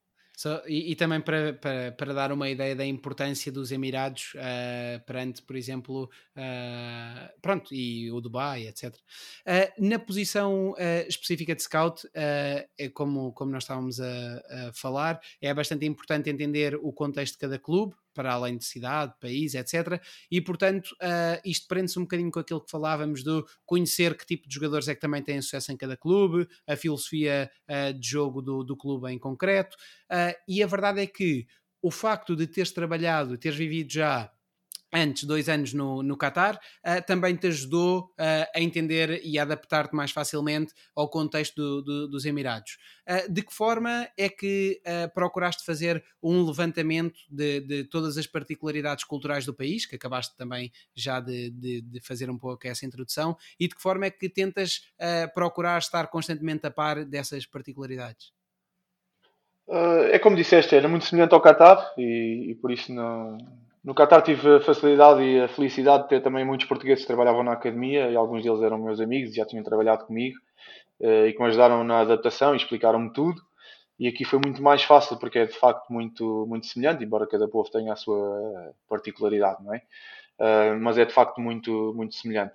Procuro sempre que possível também, hoje em dia também com a internet é fácil pesquisar fontes fidedignas e tentar aprender qualquer coisa sobre, sobre a cidade, sobre o povo, sobre os costumes. Um, e depois aqui procuro, eh, ou procurava no início, principalmente, uh, falar e ouvir muito. Acima de tudo, ouvir muito. Fazer algumas perguntas e depois uh, ouvir atentamente as respostas, as mesmas perguntas a várias pessoas e tentar perceber. E também tive a felicidade de estar aqui rodeado de uma série de pessoas incríveis que, que ajudaram muito na, na, adaptação. E de facto não digo isto para agradar a ninguém, porque eles nem sequer vão, vão entender patavina do que eu estou para aqui a, a dizer. Eh, de facto é uma realidade, custa-me muito às vezes quando falo com, com algumas pessoas um, ehm, que haja um preconceito, e quando digo este preconceito não é, não é algo muito negativo em relação à pessoa que o tem, é simplesmente desconhecimento daquilo que é não só a vida aqui, como o tipo de pessoa que nós, que nós encontramos quando vimos viver para estes países a verdade é que uh, há bocadinho introduzias um bocadinho uh, a questão do, do palmarés, do, do Alain, Uh, e a verdade é que consideras que, tendo em conta que o clube está enquadrado uh, neste tal contexto também da família real, etc., acaba por ser pensado uh, a sua administração, pensa o clube de uma forma bastante mais profissional e mais estruturada do que propriamente do que aquilo que ocorre nos restantes clubes do, do país. e a verdade, e o próprio, a própria capacidade de investimento, a margem para investir, é também maior. Isto é algo que vos dá uma, uma enorme vantagem competitiva. Não é? Não sei se será maior. Não sei se será maior. Em relação à gestão do clube, tendo a concordar, sendo que não conheço aprofundadamente a realidade dos outros clubes, uh, mas há coisas que são observáveis, uh, desde logo no, no, no jogar e, e, naquilo que são as decisões uh, e as escolhas de, de cada clube para integrar os seus quadros e tudo mais. Desde logo aí percebo que ou pelo menos tenho essa convicção de que aqui, e tenho que acreditar nisto porque eu trabalho aqui, de que aqui se trabalha uh, melhor e, e, que estamos um pouco mais avançados. Uh, no que diz respeito a, a, orçamento para investir, não estou seguro de que seja assim, porque nos outros clubes também muitas vezes são, são cheques que. Muitas vezes não, todas as vezes. São cheques que, que são os donos dos clubes e que têm também capacidade para, para investir bastante. Uns mais que outros, há clubes que são historicamente maiores também pela influência das personalidades que, que os detêm, mas, uh, mas todos os clubes, de uma forma geral, têm, têm capacidade de, para investir. Eu fiquei com a ideia também da, das nossas conversas que, que, a, que a diferença era, era até algo uh, significativa. Apesar de... Era bom, era, era bom. mas não, mas não. E eh, sendo que atualmente a tua, a tua posição no clube requer que giras, uh, como falávamos há pouco, todo o departamento de scouting e, portanto, acaba por pertencer a ti uh, a última palavra na decisão, uh, o que é uma enorme responsabilidade, até porque por vezes chegas a estar envolvido numa fase inicial da negociação. Uh, como, é que, como é que tem sido lidar com essa responsabilidade e de que forma é que isso, uh, de forma é que isso poderá eventualmente, não estou a dizer que tenha acontecido, mas poderá de alguma forma, numa fase inicial, condicionar de alguma forma o trabalho de um scout? Fala-me um bocadinho sobre esta, sobre esta gestão que, que fizeste. Para mim foi um pouco natural e, e fácil uh, entrar, uh, entrar neste, nesta fase da negociação. Uh, até pela experiência que tive no, no, Benfica, embora fosse formação e é completamente diferente, mas no fundo trata-se de uh, falares com pessoas e tentares uh, que as vontades de todos uh, se conjuguem. Portanto, por, no princípio é, é, exatamente a mesma coisa, depois é óbvio que valores e, e, e, as idades das pessoas envolvidas e a responsabilidade, é claro que é completamente diferente, mas foi algo que eu já tinha, não, não vim, não parti do, do zero e é algo que eu faço com apetência também, porque gosto de comunicar um, gosto de conjugar vontades, gosto de agregar pessoas e acho que parte também de, de, gerir um departamento também passa muito por aí, não só internamente, como também com, com outras pessoas, eh, com stakeholders externos. Agregar acho que é uma, uma palavra fundamental, na, na minha opinião. Uh, e portanto, para mim, acho que é algo que faço com naturalidade e com apetência e acabei por conseguir eh, fazê-lo com alguma facilidade. Uh, mais difícil, se calhar, foi. Um, algo que eu não fazia e que aqui faço, que é a parte de. Porque o departamento é de scouting e análise, e eu uh, giro as duas coisas. Uh, a parte que me diz respeito à análise do adversário, já tive que recorrer uh, a outro tipo de, de ferramentas e, e recorrer a pessoas, a especialistas, e tentar-me também mais educar nesse sentido e, e chegar também a um ponto em que eu sentisse me sentisse confortável para prestar um bom serviço ao, ao clube. Não era, não era o meu background de todo. E sobre a tua equipa uh, de, de, scouting, tu chegaste a levar para aí a contratar duas pessoas uh, e as restantes, uh, os restantes elementos da equipa foram realocados porque já se encontravam no, no clube antes. que, que é que tem, o, o que é que tem, características é que têm os profissionais que decidiste contratar? Ou seja, o que é que valorizas nas pessoas que, nos teus colaboradores diretos? O que eu valorizo mais é a integridade é o que eu valorizo mais acima de, de tudo. Nós estamos aqui num mundo que tem que ser obrigatoriamente sigiloso, uh, um mundo que tem que ser obrigatoriamente honesto. Uh, mudar o futebol tem que, na minha opinião, uh, lavar um pouco a cara. digo isto à luz de que, daquilo que tem vindo a público nos últimos tempos, que no fundo muita gente já sabia que, que se passava. O futebol tem que lavar a, a sua cara e, e, portanto, integridade, honestidade para mim são o ponto e sabemos que aqui às vezes nós podemos cair em tentações e há muitas pessoas que têm uh, por hábito um, propor, oferecer, uh, insinuar que nós podemos ter certo tipo de, de, benefícios e nós temos que ter a plena consciência de que não é o caminho a, a seguir e que eu não quero isso nem, nem para mim, nem para o clube e muito menos para as pessoas que trabalham comigo. E portanto, para mim, isso foram, foi o ponto de honra. É difícil às vezes julgar, não é? Principalmente no caso, no caso do Tiago, era uma pessoa que eu não conhecia. No caso do Daniel, era uma pessoa que eu conhecia uh, superficialmente, mas pronto, já tinha pelo menos uma ideia. E, e, o Tiago que trouxe para cá não, não conhecia mesmo. Uh, mas, pronto, houve toda uma entrevista e alguns contactos e algumas perguntas que fiz, uh, no caso do Tiago, a pessoas que, que, estavam à volta dele e que eu conhecia bem. E, e acabei por perceber que era um indivíduo com, com este, este tipo de, de core values que eu, que eu, que eu valorizo muito. Uh, depois, claro, tem que ter um conhecimento enorme daquilo que é a parte técnica do nosso trabalho, não é? E, e não podemos estar aqui a dissociar uma coisa da outra, porque se tiver integridade e não tiver conhecimento técnico, para mim é igual como não ter conhecimento técnico e como ter conhecimento técnico e não ter integridade, não serve. Uh, portanto, não podemos dissociar uma coisa da, da, outra.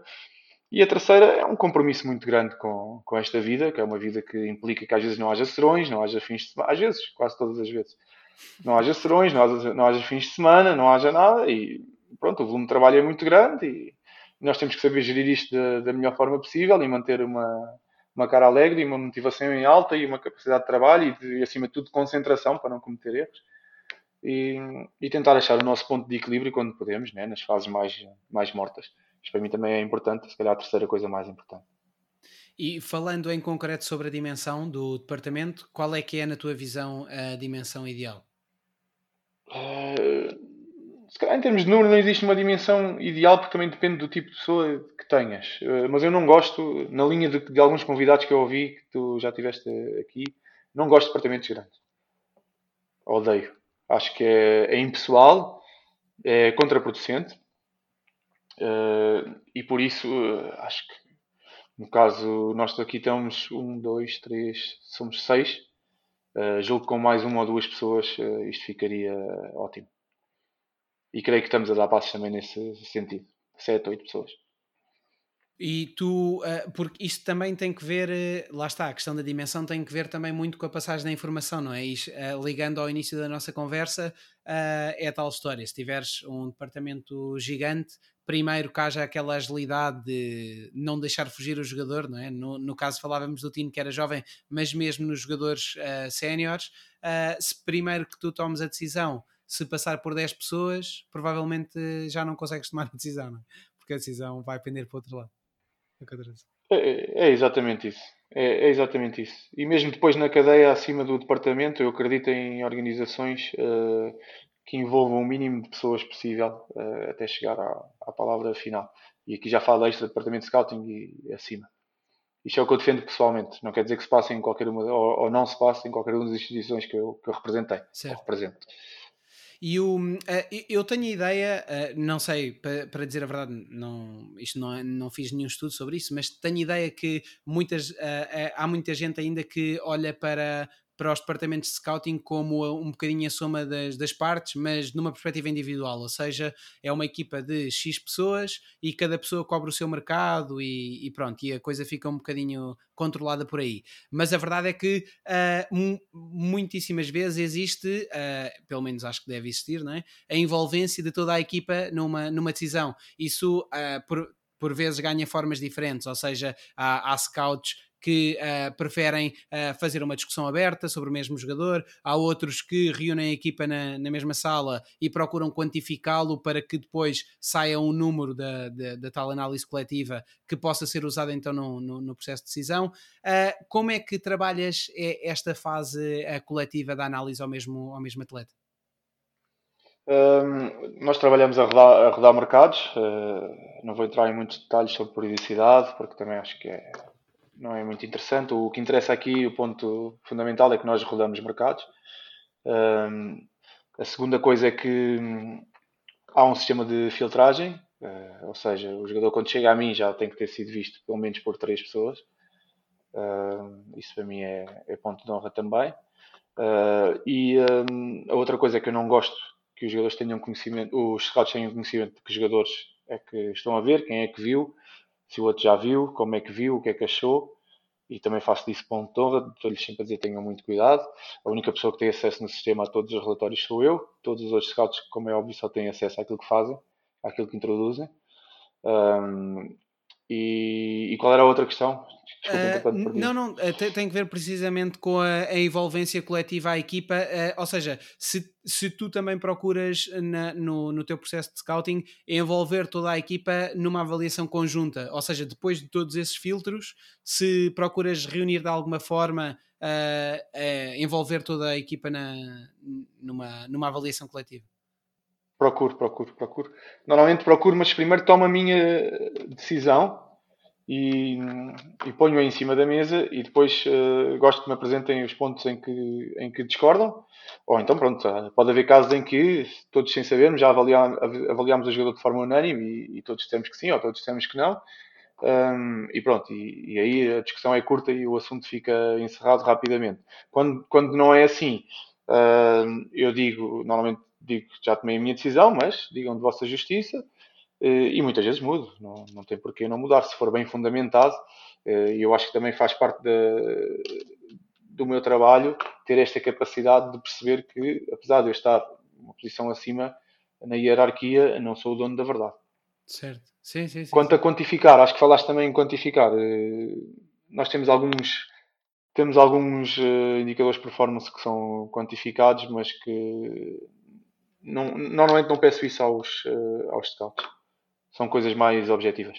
Sim, sim, sim, sim. Não, referia-me, exato, referia-me a cada um dar, dar uma nota sua, ou seja, pegando na sua subjetividade, quantificá-lo nesse sentido, para depois tudo junto uh, meter um bocadinho. Não, nós só usamos notas qualitativas. Nós só usamos notas qualitativas. Ok, ok, ok. Uh, podemos dar uma nota à performance do jogador no jogo em que o observamos, isso fazemos. Mas é uma nota subjetiva também, que vale o que vale. Uh, mas depois a soma das partes normalmente dá uma ideia mais ou menos daquilo que é, é uma performance média, mais coisa, menos coisa.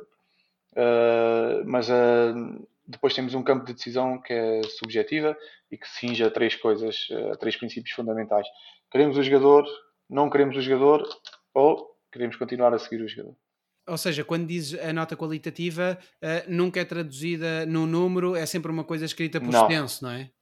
É uma escrita por extenso e depois há um sistema, eu creio que o Luís Campos também falou disso, há um sistema de alerta um, em que eu recebo uma mensagem quando há uma série de, de notas num sentido.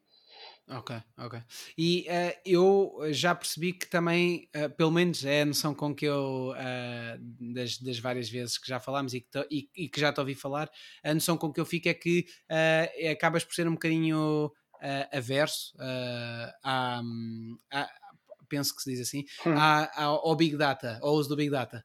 Uh, como, é que, como é que olhas para, para esta complementaridade desta parte toda qualitativa, avaliação subjetiva, etc., com uh, a complementaridade com, com, os dados? Em primeiro lugar, acho que a organização decide. É? E depois tu és livre de estar ou não estar dentro da organização. Portanto, se a organização assim o exigir, tu tens que fazer o teu melhor no sentido de entregar um produto final uh, que vá de acordo a essas exigências. Depois não sou radical, e nós usamos aqui a Big Data. Não sou radical em relação ao, ao Big Data, sou sim em relação ao, ao peso que tem na, na, decisão final. Acho que não deve ser uh, exacerbado, não deve ser exagerado.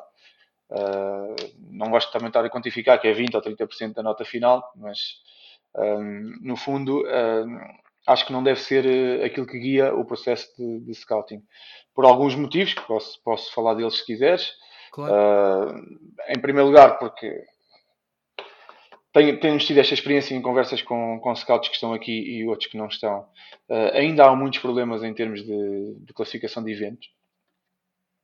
Não sei se são classificados de forma automática uh, ou humana, ou se automática com supervisão humana. O que eu sei é que vejo uh, muitos erros em classificação de eventos.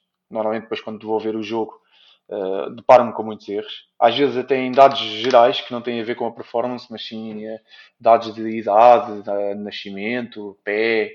Uh, há muitos, muitos, muitos erros. Continuo a apanhar muitos, muitos erros.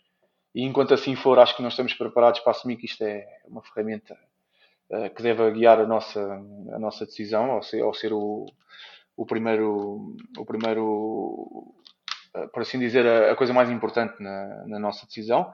Em segundo lugar, porque hum, o Big Data depende muito do contexto, não é? E em terceiro lugar, porque uh, há um monte de variáveis que não são quantificáveis, como é óbvio. E, e, depois ainda há mais um quarto lugar que é muitas vezes os, uh, os eventos são bem classificados em termos de, daquilo que são, por exemplo, uma assistência é uma assistência, mas, por exemplo, uma assistência por, vezes, uh, só para dar um exemplo de um evento que é bastante simples e que toda a gente vai perceber, uma assistência por vezes pode vir de uma má decisão, uma má execução, e que depois tem um erro de um defesa e não deixou de contar como uma assistência, e no fim da época vai contar como uma assistência, e na média de assistências por 90 minutos, por exemplo, que é alguma coisa que tu podes uh, utilizar para um jogador da posição 10, ou um ala, ou um lateral, vai influenciar uh, positivamente aquilo que é hum, o número final, por exemplo, de assistências por 90. Eh, só para te falar de um, de um evento simples e um conceito e um conceito simples. E por causa disso, acho que nós temos que ter muito cuidado. Não é deixar de usar, acho que devemos usar. Uh, usar da melhor forma possível, de uma forma responsável, uh, mas querendo também muito naquilo que são os nossos olhos e na, avaliar, na avaliação daquilo que é, muitas vezes, aquilo, a nossa capacidade, pela nossa experiência, de projetar não aquilo que o jogador faz, mas aquilo que o jogador pode fazer ao serviço da nossa equipe, integrado no nosso modelo, uh, beneficiando das nossas dinâmicas e dos ensinamentos das pessoas que estão a trabalhar aqui como treinadores. Uh, portanto, ter tudo isso em conta, ter tudo isso em conta e não só os números. Mas não sou radical, radicalmente averso aos números. Não tenho muita tendência para, para, para confiar. E de resto, uh, só para terminar este, este, este tema, se tu me dissesses que a estatística preditiva ou a inteligência artificial amanhã permitiriam que tu carregasses num botão e automaticamente uh, eles sugerissem os melhores jogadores possíveis para, para o, o teu clube e para a tua equipe, para tu teres sucesso, perguntavas, Gonçalo, gostavas, veste num futebol assim? Não. Saltava fora imediatamente e não queria estar envolvido num futebol assim. O futebol é um jogo feito por seres humanos e para seres humanos. Uh, para o bem e para o mal. Com o erro, com Percebes? Uh, e acho que os seres humanos devem se diferenciar uns dos outros naquilo que é a capacidade de cada um de desempenhar as suas funções dentro e, e fora do campo. Porque se formos aceitar uma coisa dessas, porque não, é, porque é que não vamos aceitar um pé biónico que cada vez que toca na bola faz golo?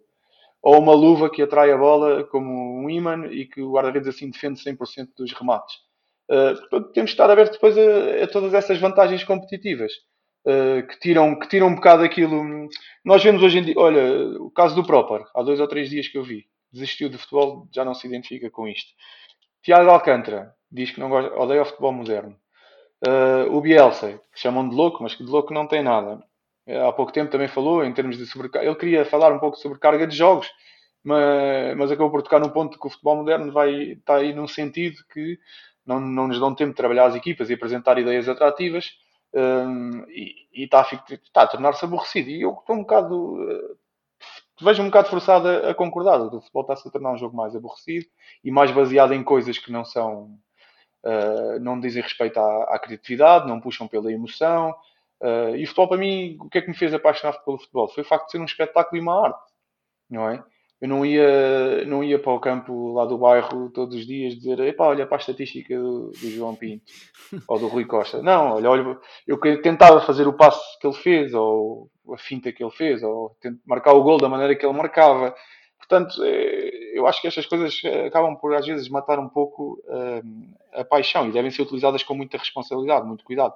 E temos que ter cuidado que às vezes o que parece ser progresso é só mudança, não é progresso. Sim, sim. É não, é mudança eu acho que há, há, há, aqui dois aspectos que é, por um lado é como, é como dizes, ou seja, acho que a coisa tem de, ver o, tem de ter o devi, a devida ponderação, porque no fundo aquilo que tu dizes eh, eh, já existe, não é? Ou seja, o facto de nós uh, termos acesso a plataformas que nos dizem o melhor 11 deste campeonato é este. Agora, isto não quer dizer que fossem as 11 melhores contratações, porque depois há todo outro tema, há uma série de aspectos que não sim, são. Sim, sim, mas eu falo mesmo na possibilidade sim, sim, da inteligência artificial de evoluir a um ponto. Não, eh, eu acho que não, é, não deve ser o caminho, não deve ser o caminho nem da sociedade, nem muito menos do, do futebol, que é feito para ser um espetáculo de pessoas certo, e, e para pessoas. Criando, uh, correndo aqui o risco de estar a parecer um purista, mas eu acho que o futebol, das duas, uma, ou, ou nós abrandamos um bocado nesta neste caminho que, que estamos a, a, tomar, ou invariavelmente, invariavelmente vai gerar desinteresse geral, ou uma cisão entre aqueles que são, vamos chamar os puristas, como eu, que gostam do jogo bonito e criativo e humano e com erros e com falhas, e aqueles que pronto, são mais adeptos de, de otimizar a, todo o custo, uh, sem olhar a, a, meios para atingir fins. E quando digo fins, são resultados. Mas depois, Gonçalo, outro, o, o, o segundo aspecto que eu ia dizer está assente na mesma ideia que é, no fundo, sempre, estamos sempre a falar desta ponderação, ou seja, há bocado davas o exemplo que eu acho que é um bom exemplo sobre as assistências. A questão é, isso tu dizes é verdade, imagina, se isso acontecer passado de 5 jogos do início de um campeonato e tu dizes assim, olha, tenho aqui um jogador que fez uma assistência, tenho outro que fez três assistências, mas vais, vais a ver as assistências e são as três, uh, como se diz na gíria, um bamburro, não é? E não, não, não houve ali uma boa decisão, uma boa tomada de decisão, uma boa capacidade. Uh, isto é uma coisa, mas estás-te a basear em cinco jogos. Outra coisa é, se tu me disseres assim, olha, tenho aqui estes dois jogadores, vamos olhar para os números dos últimos 10 anos e, tem, e há uma discrepância de 80 para 20, aí se calhar mais difícil. Ou seja, o que eu quero dizer é tem tu, acho que tem tudo de ser colocado em contexto, não é? E tudo tem de ser uh, dado a devida. Sim, mas, mas aí depois vem a dificuldade do, do contexto, não é? Esse, o jogador que tem 10 assistências joga com quem? Certo, joga contra quem? E quem é, que o, quem, é que o, quem é que o treina? E qual é a instituição que ele representa? Porque nós sabemos muitas vezes, e quando o público tirou, quando o Covid tirou o público dos estádios, nós percebemos isso, que os clubes grandes ficaram mais pequenos. E portanto, se calhar o jogador às vezes também uh, tem esse há um, há um sem número de variáveis que fazem com que o futebol seja tão rico e caótico uh, que a estatística nunca vai conseguir uh, abraçar e explicar. No entanto, vejo a utilidade, claro, nesse, por exemplo, nesse aspecto que estás a dizer. Um jogador, como eu disse, tem que ter consistência, é aquilo que repete no tempo. E se ao longo do tempo for repetindo boas ações ou bons indicadores de performance, é óbvio que nós temos que olhar para ele de uma forma diferente que olhamos para um jogador que objetivamente não tem produção, produtividade nenhuma, não é? Seja em termos de assistências ou gols, ou seja em termos de outras ações defensivas ou ofensivas. Tu há bocado estavas uh, não... a falar da organização, porque, no, por exemplo, uh, porque isso pode ser uma coisa que te seja pedida numa perspectiva de tomada de decisão uh, por cima, não é? N não, não por ti propriamente, Sim. mas do género queremos ter. Pode acontecer. Exato. Pode acontecer. E aí, é o conselho que eu dou a, a, às pessoas, não estou a dizer que tenha passado comigo ou não, mas de exemplos, um, é que defendam sempre o vosso ponto de vista, mas que depois não sejam radicais ao ponto de quebrar a confiança e a ligação, não é? A não ser que, de facto, vocês sejam radicais e queiram dizer, olha, não aperto de mão e vou ali aos recursos humanos e tratamos as coisas e pronto, a minha vida. Também pode acontecer. Também pode acontecer. E é, é legítimo. Uh, mas se não, pronto, procurem manter. Uh, para mim, o que tem que estar bem presente sempre é que se estamos dentro da organização, estamos porque queremos e temos que ir de acordo com aquilo que a organização pede. Nós há bocadinho estávamos a falar muito daqui do, do Big Data, mas mais numa a, a discutir aquilo que eventualmente no futuro ou, ou, ou, como se deixar afetar por isso numa tomada de decisão. Mas na verdade tem um grande uso para, para a filtragem de jogadores, não é? Ou seja, tu, uh, mediante parâmetros mais abrangentes, acabas por usar isso numa perspectiva de fazer um primeiro filtro, por exemplo? No, no, normalmente não gosto muito de usar como primeiro filtro. Uh, pode acontecer. Uh, vou-te dar um exemplo. Se tiveres um, um, caso de lesão grave e tiveres que dar resposta muito rapidamente, se calhar posso cair na, na necessidade de utilizar como sistema de filtragem. Uh, de outra forma, prefiro ter um, um, departamento com gente capaz de fazer uma, uma cobertura eficaz dos mercados que pelo menos nós achamos mais mais importantes e depois usar uh, o Big Data como uma forma de complementar. Ou seja, quem é que me escapou aqui uh, que possa ter números tão interessantes que uh, não é, seja relevante para, para estar na lista final e que por um motivo ou por outro, nos jogos que foram observados, possa não ter, tado, possa não ter tido a performance ao nível daquilo que nós exigimos e, e não ter mostrado as características que nós procuramos. Ok, ok. E Portanto, tu... por princípio, prefiro não usar como filtro, usar como complemento. Ne... por princípio. Neste momento acabas por uh, estar focado na, apenas na equipa profissional, mas pelo facto de, da própria da tua equipa de scouting ser uh, reduzida, uh, como já referiste, de apenas 6 pessoas, mas para a próxima época planeias então já pegar no, pegar no scouting da academia, ou seja, sub-17, sub-19, sub-21, uma vez que falamos já de jogadores que se vão aproximando cada vez mais da equipa principal. Uh, aquilo que eu também te perguntava era o que é que esperas desse, desse trabalho, ou seja, se no fundo, uh, entre aspas, é secar uh, o mercado local, procurando captar os melhores, os melhores jovens locais, ou, ou qual é que é a ideia em termos de estratégia? É essa, no fundo é captar os melhores jovens locais, sendo que não, está, não estando a pensar em ganhar jogos e ganhar títulos na formação, nem mesmo no sub-21, porque eu acho que isso não faz sentido nenhum. Uh, no, o que eu quero dizer por secar é secar em termos de tirar os melhores talentos e que tenham projeção para chegar à equipa principal, porque senão não vale a pena trazer jogadores a partir dos sub-17 se não for essa a, a perspectiva. Exato. E por isso é que eu só quis pegar uh, e pedi que só pegasse neste momento, uh, mediante um crescimento da estrutura que ainda está, que ainda está pendente, uh, de sub-17 para cima, porque acho que é, que é quando o jogador se começa a especializar e quando nós começamos a ter uma ideia mais clara de quem é quem e quem vai ser o quê.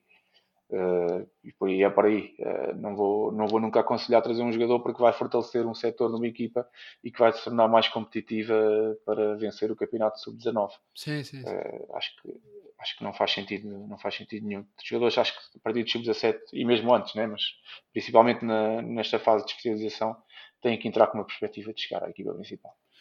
Tu, algo que ainda não, não abordámos tanto é a questão do, do atleta estrangeiro nos Emirados. Ou seja, os únicos atletas que têm o estatuto de jogador local são os emiradenses. Uh, nem um jogador que tenha nascido nos Emirados Árabes Unidos e que tenha vivido aí toda a vida, inclusivamente uh, cujos pais uh, tenham uma ligação próxima, mas que não sejam desse país, nem esse jogador, a não ser que recebam um passaporte especial por interesse nacional, tem essa, esse estatuto de jogador local. Uh, como nós sabemos também, há jogadores que recebem esse estatuto, como é o caso, no outro dia referias, por exemplo, o Caio Canedo, não é? Uh, jogador originário do Brasil, do Alain. Uh, e, portanto, a verdade é que até tu, como tu dizias, sendo mão de obra especializada, estarás provavelmente mais próximo do que a tal pessoa que tenha nascido já nos Emirados, mas que os pais não, não sejam originários dos Emirados. Cifrando-se então a limitação de jogadores estrangeiros em sete jogadores na ficha de jogo e seis em campo, não é? Conforme estávamos a, a discutir no outro dia, qual é que é a estratégia que tens delineada para o perfil desses atletas? Uh, importa explicar que são quatro mais três, não é? São quatro estrangeiros de, de qualquer idade uh, e depois os outros três têm que, no momento que entram no país, têm que ser atletas sub-21 e nunca ter representado a seleção nacional do seu país em qualquer escalão em jogos oficiais. Portanto, esta é a dificuldade, a complexidade da regra. Um, em termos de perfil, é óbvio que tem que vir aqui falando do, dos, dos, quatro estrangeiros, que não importa se têm 19 anos ou 35, uh, têm que vir acrescentar muita, muita qualidade, ser muito melhores do que, do que os locais, porque lá está, a própria regra explica essa necessidade, que é só, só temos quatro vagas, não é? Tem que ter jogadores que façam a diferença.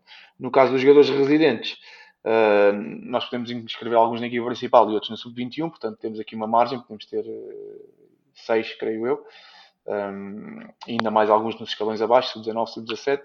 Uh, portanto, há uma abertura mais para jogadores de, de potencial, embora os primeiros dois, três, quatro, eu por convicção acho que tenham que ser jogadores de, de rendimento imediato e que tenham capacidade para discutir um, um, lugar no 11 inicial da equipa. E neste momento olhas para a equipa, tens o Eric que joga, tens o Kwame que joga, tens o Rafael que joga quando o Kwame não joga, tens o Jonatas que é o terceiro, quarto extremo. Uh, então, estou a falar dos nossos residentes uh, que jogam na equipa principal e, portanto, são jogadores influentes da equipa. E tu, não olhando apenas para, para os jogadores atuais, mas também eventualmente para o, para o futuro, uh, por vezes, quando existe este tipo de limitações, uh, as contratações uh, são feitas com base num determinado perfil, por exemplo, um número 9 que, que marque muitos, muitos golos, ou um, um extremo que seja bastante criativo e que seja capaz de desequilibrar. Ou seja, acabas por procurar mais para este tipo de, de, de, vagas, este tipo de atleta, ou seja, um atleta que crie a seja capaz de criar a diferença de um momento para o outro, ou por exemplo, mais centrados na espinha dorsal uh, da equipa, numa questão da zona central, na defesa. Tens algum tipo de ideia so sobre isto ou não tens qualquer posição definida sobre isto? Tenho, tenho, mas eu sei que provavelmente pessoas dos rivais falam português e podem estar a ouvir, né? um, Portanto, nós temos, claro, a, a, nossa ideia, mas eu acho que para, para tu perceberes a nossa ideia, basta ver o nosso plantel e a nossa equipa. E convido quem estiver a ouvir peço desculpa por não estar a, a ter a abertura, só posso ter este tipo de abertura, não é? Mas se olharem para o nosso plantel, percebem, percebem facilmente que há uma linha de pensamento. Se olharem para o nosso plantel, perceberem onde é que estão, onde é que estão os jogadores estrangeiros, onde é que estão os residentes, percebem que há uma linha de orientador daí eu ter, eu, e sem insistir, eu ter focado também no futuro, porque porventura há, há alguns atletas que também não passaram, digo eu, acho que não estou não a, a errar ao dizê-lo, uh, pelo teu crivo, pelo menos total, uh, e se calhar para o futuro pudesses ter outra, outro tipo de ideia. Aqui no Alain? Sim, sim, sim, sim. Não, houve jogadores que, portanto, quando cheguei já encontrei um plantel, não é? Exato. Não fui eu que o fiz. Exato, exato. exato. exato. É mais por aí. Certo. Mas desde que eu entrei, uh, a coisa, graças a Deus, tem-se dado de uma forma harmoniosa. Até porque tu há, há bocadinho uh, especificavas e bem uh, estas regras e lá está, tem esta regra muito concreta desses dos atletas sub-21 que falavas, ou seja, uh, no fundo, atualmente, atletas que tenham nascido no máximo em, do, em 2001, não é? Uhum. Uh, não podem ter qualquer internacionalização, independentemente do, do, escalão, e têm de cumprir um. Oficial, oficial. Oficial. O tenha jogado um amigável, não tem problema. Ok, ok. Uh, exatamente, oficial. Mesmo que seja sub-20 ou sub-21. Certo, certo, certo. E que uh, têm de cumprir um período ininterrupto de 5 anos nos Emirados Árabes Unidos, isto tudo para poder poder então ter a residência, não é? Para ser residente.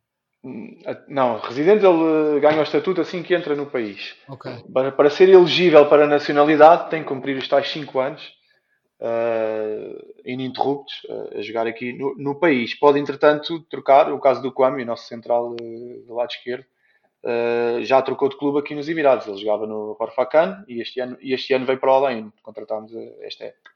Okay. Portanto, não, isto não interferiu com o seu estatuto de residente, porque ele continua dentro do país, só, claro. só trocou de empresa, por assim sim, dizer. Sim, sim, sim. E tu, a, a nível de desenvolvimento dos, dos jogadores, uh, acaba o Alain por ter algum tipo de preocupação em tornar uh, os jogadores estrangeiros uh, uma espécie de tutores dos jogadores locais? Isto é algo que também levas em consideração quando contratas um atleta, esta componente? É, é um ponto, é um ponto importante que o jogador estrangeiro que venha tenha características de liderança. Não estão obrigatoriamente ligadas à, à idade, não é? Mas sim ao, ao seu perfil eh, psicológico. Porque sabemos que às vezes também há jogadores jovens que já, têm, já, já manifestam grandes qualidades de, de liderança e que podem servir como exemplo, uns mais silenciosos, outros mais comunicativos uh, mas que podem servir como exemplo para, para os jogadores que já cá estão. E de resto também temos muitos jogadores locais que são, que são líderes, não é? O caso do Caio que falaste, que já está na casa dos 30, o caso do Bander, nosso lateral direito, está na casa dos 30, jogador da Seleção Nacional, Khalid Issa, o nosso guarda-redes, a mesma coisa, na casa dos 30, Seleção Nacional, uh, e por aí fora. Há muitos jogadores locais que nós temos também que, são, que têm capacidade de, de liderança e muita experiência já. Não, e este aspecto leva-me aqui também a, a, a, uma continuação aqui da, da, da, pergunta, que é, imagina, não se trata apenas do perfil do atleta, é preciso também uh, identificar uma disponibilidade no atleta para poder passar esse conhecimento. Isso é algo que de alguma forma influencia a tua decisão, ou seja, sentires que para além da qualidade técnica de um jogador, para além do seu perfil uh, psicológico, poderá ter mais ou menos características de liderança, etc., que também estás a lidar e, e vês no atleta um atleta com um perfil de com uma disponibilidade capaz de, de transpor o seu conhecimento para os traduzir uh, para as outras pessoas? Para os outros jogadores? Sim, sim, sem dúvida, mas também convém deixar uma ressalva que às vezes a liderança também é uma questão de contexto. E eu não sou especialista em psicologia, mas já lidei com alguns psicólogos do, do, do desporto. E a liderança, além de ser algo, algo que é trabalhável, Uh, também é algo que muitas vezes depende no, do contexto. E dou-te um caso do, do Yassin, que eu não sei se ele era um líder no Olympiacos ou se era um líder depois na Turquia, agora onde ele jogava no Rizespor, salvo erro. Um, não, não evidenciava, nas nossas observações, não evidenciou ser, ter as características de um líder nato. Uh, mas eu tinha a convicção de que, transportado para o nosso contexto, pela idade, por ser um jogador uh, de um país árabe, uh, e pela personalidade que demonstrava em campo, embora não me mostrasse que era um líder dentro do seu, do seu grupo, que poderia vir para aqui e tornar-se um líder. E infelizmente eu tinha razão, não é? Portanto, nós também temos que ter essa flexibilidade de, de tentar perceber que essas questões da liderança não são assim tão lineares, são um bocado como a estatística, dependem um bocado do, do, do contexto, não é? Uh, há jogadores que, numas certas equipas, podem ser mais um, não é? E até pelo estatuto que alguns outros jogadores que já lá estejam tenham, e depois são convidados ou naturalmente são uh, identificam um espaço dentro do grupo em que eles próprios podem chegar à frente ou, ou acima e, e tornarem-se também líderes, não é? Sim, sim, sim. Portanto, isso também, também, depende. E às vezes um jogador não é líder aos 25, aos 26, mas depois acaba por ser aos 30. Um, é, é, muito complexo. A mim o que me importa é que o jogador lidere pelo exemplo, ou seja, pela sua conduta em, em jogo, uh, e acima de tudo que me mostre que em momentos de, difíceis que não, que não verga, que tem a resiliência necessária. Sendo que eu acredito que também no teu trabalho de, de prospecção de scouting uh, também acabes por uh, fazer determinado tipo de contactos com pessoas que já tenham trabalhado com, com o atleta em questão para tentar avaliar, chegar o mais próximo possível também da parte psicológica, não? Sim, claro, nós fazemos toda uma análise de social media, de contactos uh, próximos, mas com muito, muito, muita cautela. Aliás, também não sou a primeira pessoa aqui a dizer-te isto, que às vezes falares com a pessoa errada, o preço dispara logo claro. automaticamente e temos que ter muito cuidado. Ou mesmo que o preço não dispare diretamente uh, por informações dadas ao clube, dispara porque aparece na, na mídia e desculpa, já me faltam algumas palavras em português, às vezes já não estou habituado. Uh, aparece no, nos meios de comunicação social e, e pronto, obrigatoriamente não só dispara o preço, como se calhar atrai o interesse de outros clubes que não estavam a olhar para o, para o jogador. Exato, exato, exato. Tu já por, por diversas vezes disseste, ah, não sabendo, obviamente, não estando por dentro dos outros clubes, que, uh, que te parece que a sensação que tens é que o scouting não está assim tão desenvolvido nos, nos países uh, de, dessa região, Emirados, Qatar, uh, Kuwait, pronto, os países circundantes. sendo que, ao contrário, por exemplo, do Aspire Academy, onde tu, quando chegaste já há bastante antes de tempo, Uh, antes da tua chegada, uh, esse departamento já existia. Uh, agora no Alain, por exemplo, foste tu que foste criar o departamento. Uh, isto é um bocadinho caso para dizer que em terra de cegos quem tem olho é rei, não é? Ou seja, qualquer clube dessa região que invista seriamente num bom departamento de scouting, uh, provavelmente não existindo, uh, ou pelo menos não sendo uma coisa tão estruturada, será provavelmente uma grande mais-valia, não é? Uma grande vantagem competitiva. É, mas depois puxando a brasa também a nossa sardinha dos scouts e dos scouts portugueses e e dos scouts eh, com quem eu trabalhei e das pessoas que me foram transmitindo conhecimento e com quem eu aprendi, não só scouts, como também outras posições no futebol. Depois também tem a ver com as pessoas que, que trazes e a capacidade que elas têm de. Porque no fundo, eh, e, e não falo só em capacidade técnica, porque no fundo uh, tu és um vendedor de uma ideia. No, e tens que saber vender muito bem essa ideia para quem de facto está a arriscar o seu capital. Uh, e, e também a sua reputação, não é? Uh, e são pessoas que, que, têm todos os cuidados para que não deem passos em falso e, e, por isso tens que saber estruturar muito bem, explicar muito bem porque é que este e não aquele e o que é que isso vai trazer de benefício à, à equipa e tens que às vezes tentar mostrar uma, uma realidade que ainda não existe, não é? Tens de tentar ilustrar uma realidade que ainda não existe. Uh, além de todo o conhecimento técnico que é posto uh, no dia a dia das nossas funções e toda a nossa experiência que, que nós acabamos de ter aqui enquanto equipe. Sim, sim, sim. Outra, outra coisa que também já tiveste a oportunidade de comentar é que um dos aspectos que trava o desenvolvimento do futebol nesta mesma região tem que ver com a grande capacidade económica do povo. Ou seja, a, a, o facto de existir falta de carência económica acaba também por distanciar a atividade do futebol de, de, uma necessidade, ou seja, do preciso disto para, para viver ou para se ingrar na vida. Sendo que, para além disso, também o facto de falarmos uh, de países muçulmanos, uh, existe uma série de hábitos, como por exemplo uh, o, o jejuar durante o Ramadão ou as cinco rezas diárias, que também perturbam o descanso e o repouso, etc. Ou seja, só existem aqui uma, uma série de fatores que uh, fazem de alguma forma, colocam alguns desafios no desenvolvimento do futebol local. Aquilo que eu te perguntava era se achas que uh, acreditas que todo o investimento que tem sido feito ao longo dos últimos anos uh, se realmente terá frutos a ponto de tornar estes países, não digo uma potência do futebol mundial, mas pelo menos aproximá-los e fazê-los subir na, na, escala a nível mundial, ou se achas que todos estes motivos uh, tornam a coisa um bocadinho difícil a que, a que haja um desenvolvimento significativo na região. Não, difícil tornam sem, sem dúvida.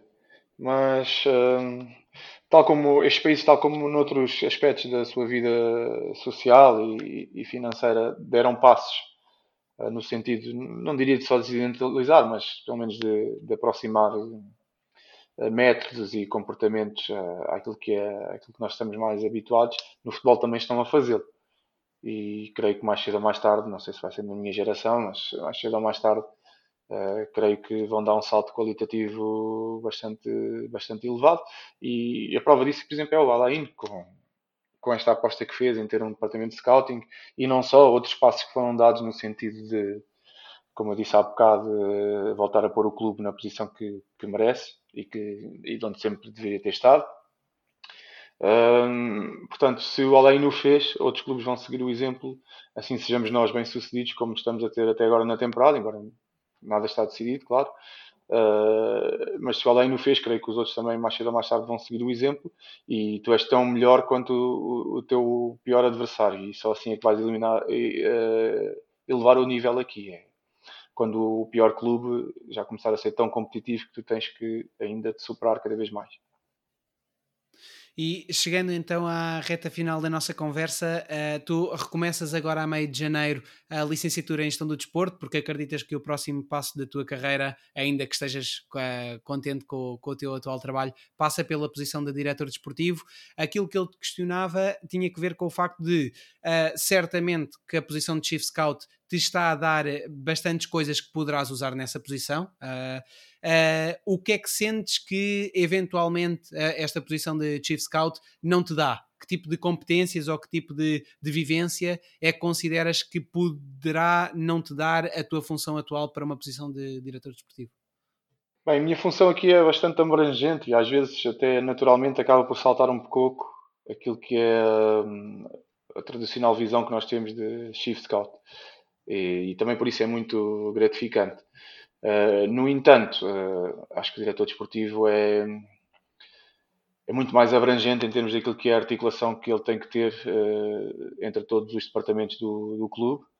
E, e, obviamente que as minhas funções não se cruzam pelo menos em detalhe e em permanência com certas certos departamentos e certas funções do, do clube Uh, e creio que isso será, será sempre uma das lacunas que esta posição me, ou das limitações que esta posição me, me vai dar, mas também não é nada que, que nós não consigamos aprender e desenvolver. E, claro, acho que no fundo o que tu tens que ter é a capacidade de, de aprendizagem, a capacidade de, como eu disse há pouco, de aglutinação, de, de tornar uh, as pessoas todas uh, mais unidas e a trabalhar em prol de um objetivo e creio que isso eh, não importa que o faças apenas com a tua equipa de scouting e a parte mais técnica, eh, como também eh, pegues depois em mais quatro ou cinco departamentos e tentes fazê-los embarcar numa, numa ideia rumo ao sucesso, sabendo de antemão que depois desse sucesso todos vamos beneficiar, não sou só eu, nem os jogadores, nem os treinadores, é toda a gente no clube.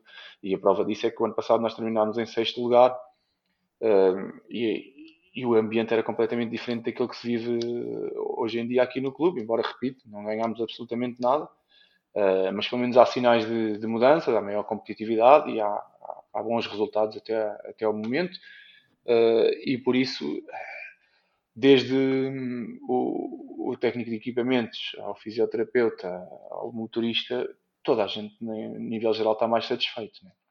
E portanto acho que é fácil fazer as pessoas embarcar neste tipo de, de ideia.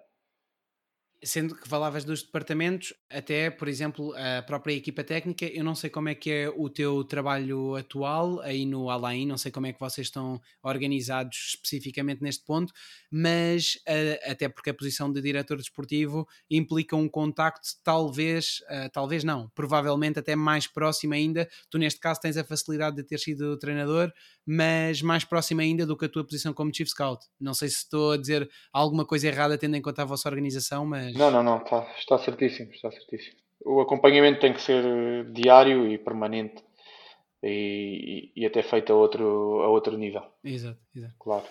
E Gonçalo, para terminar, que livro, filme, documentário e série é que gostarias de recomendar a quem nos vê ou ouve sobre futebol, gestão desportiva, scouting? Não sei se alguém falou do livro do Pedro Ferreira e do, e do João Ferreira. Ainda não, eu, eu, eu imaginei logo que fosse Ainda dizer não. isso. Eu imaginei logo que fosse dizer isso. Claro. Uh, pronto, são dois uh, amigos e dois profissionais excelentes e por isso não podia deixar de, de recomendar esse, esse livro. Uh, que é de facto uma leitura quase obrigatória para quem, para quem anda e para quem quer andar nestas, nestas leads. Nestas andanças. Gonçalo, uma vez mais, tá? muitíssimo obrigado aqui pela tua presença no Folha. Obrigado eu pelo convite. Um grande abraço. Um grande abraço e a todos aqueles que nos veem ou ouvem, já sabem que podem uh, seguir o, o, Folha nas várias plataformas, Spotify, Apple Podcast, subscrever também o canal no YouTube uh, e a estar a, a par de todas as conversas sobre a gestão desportiva. Um abraço a todos.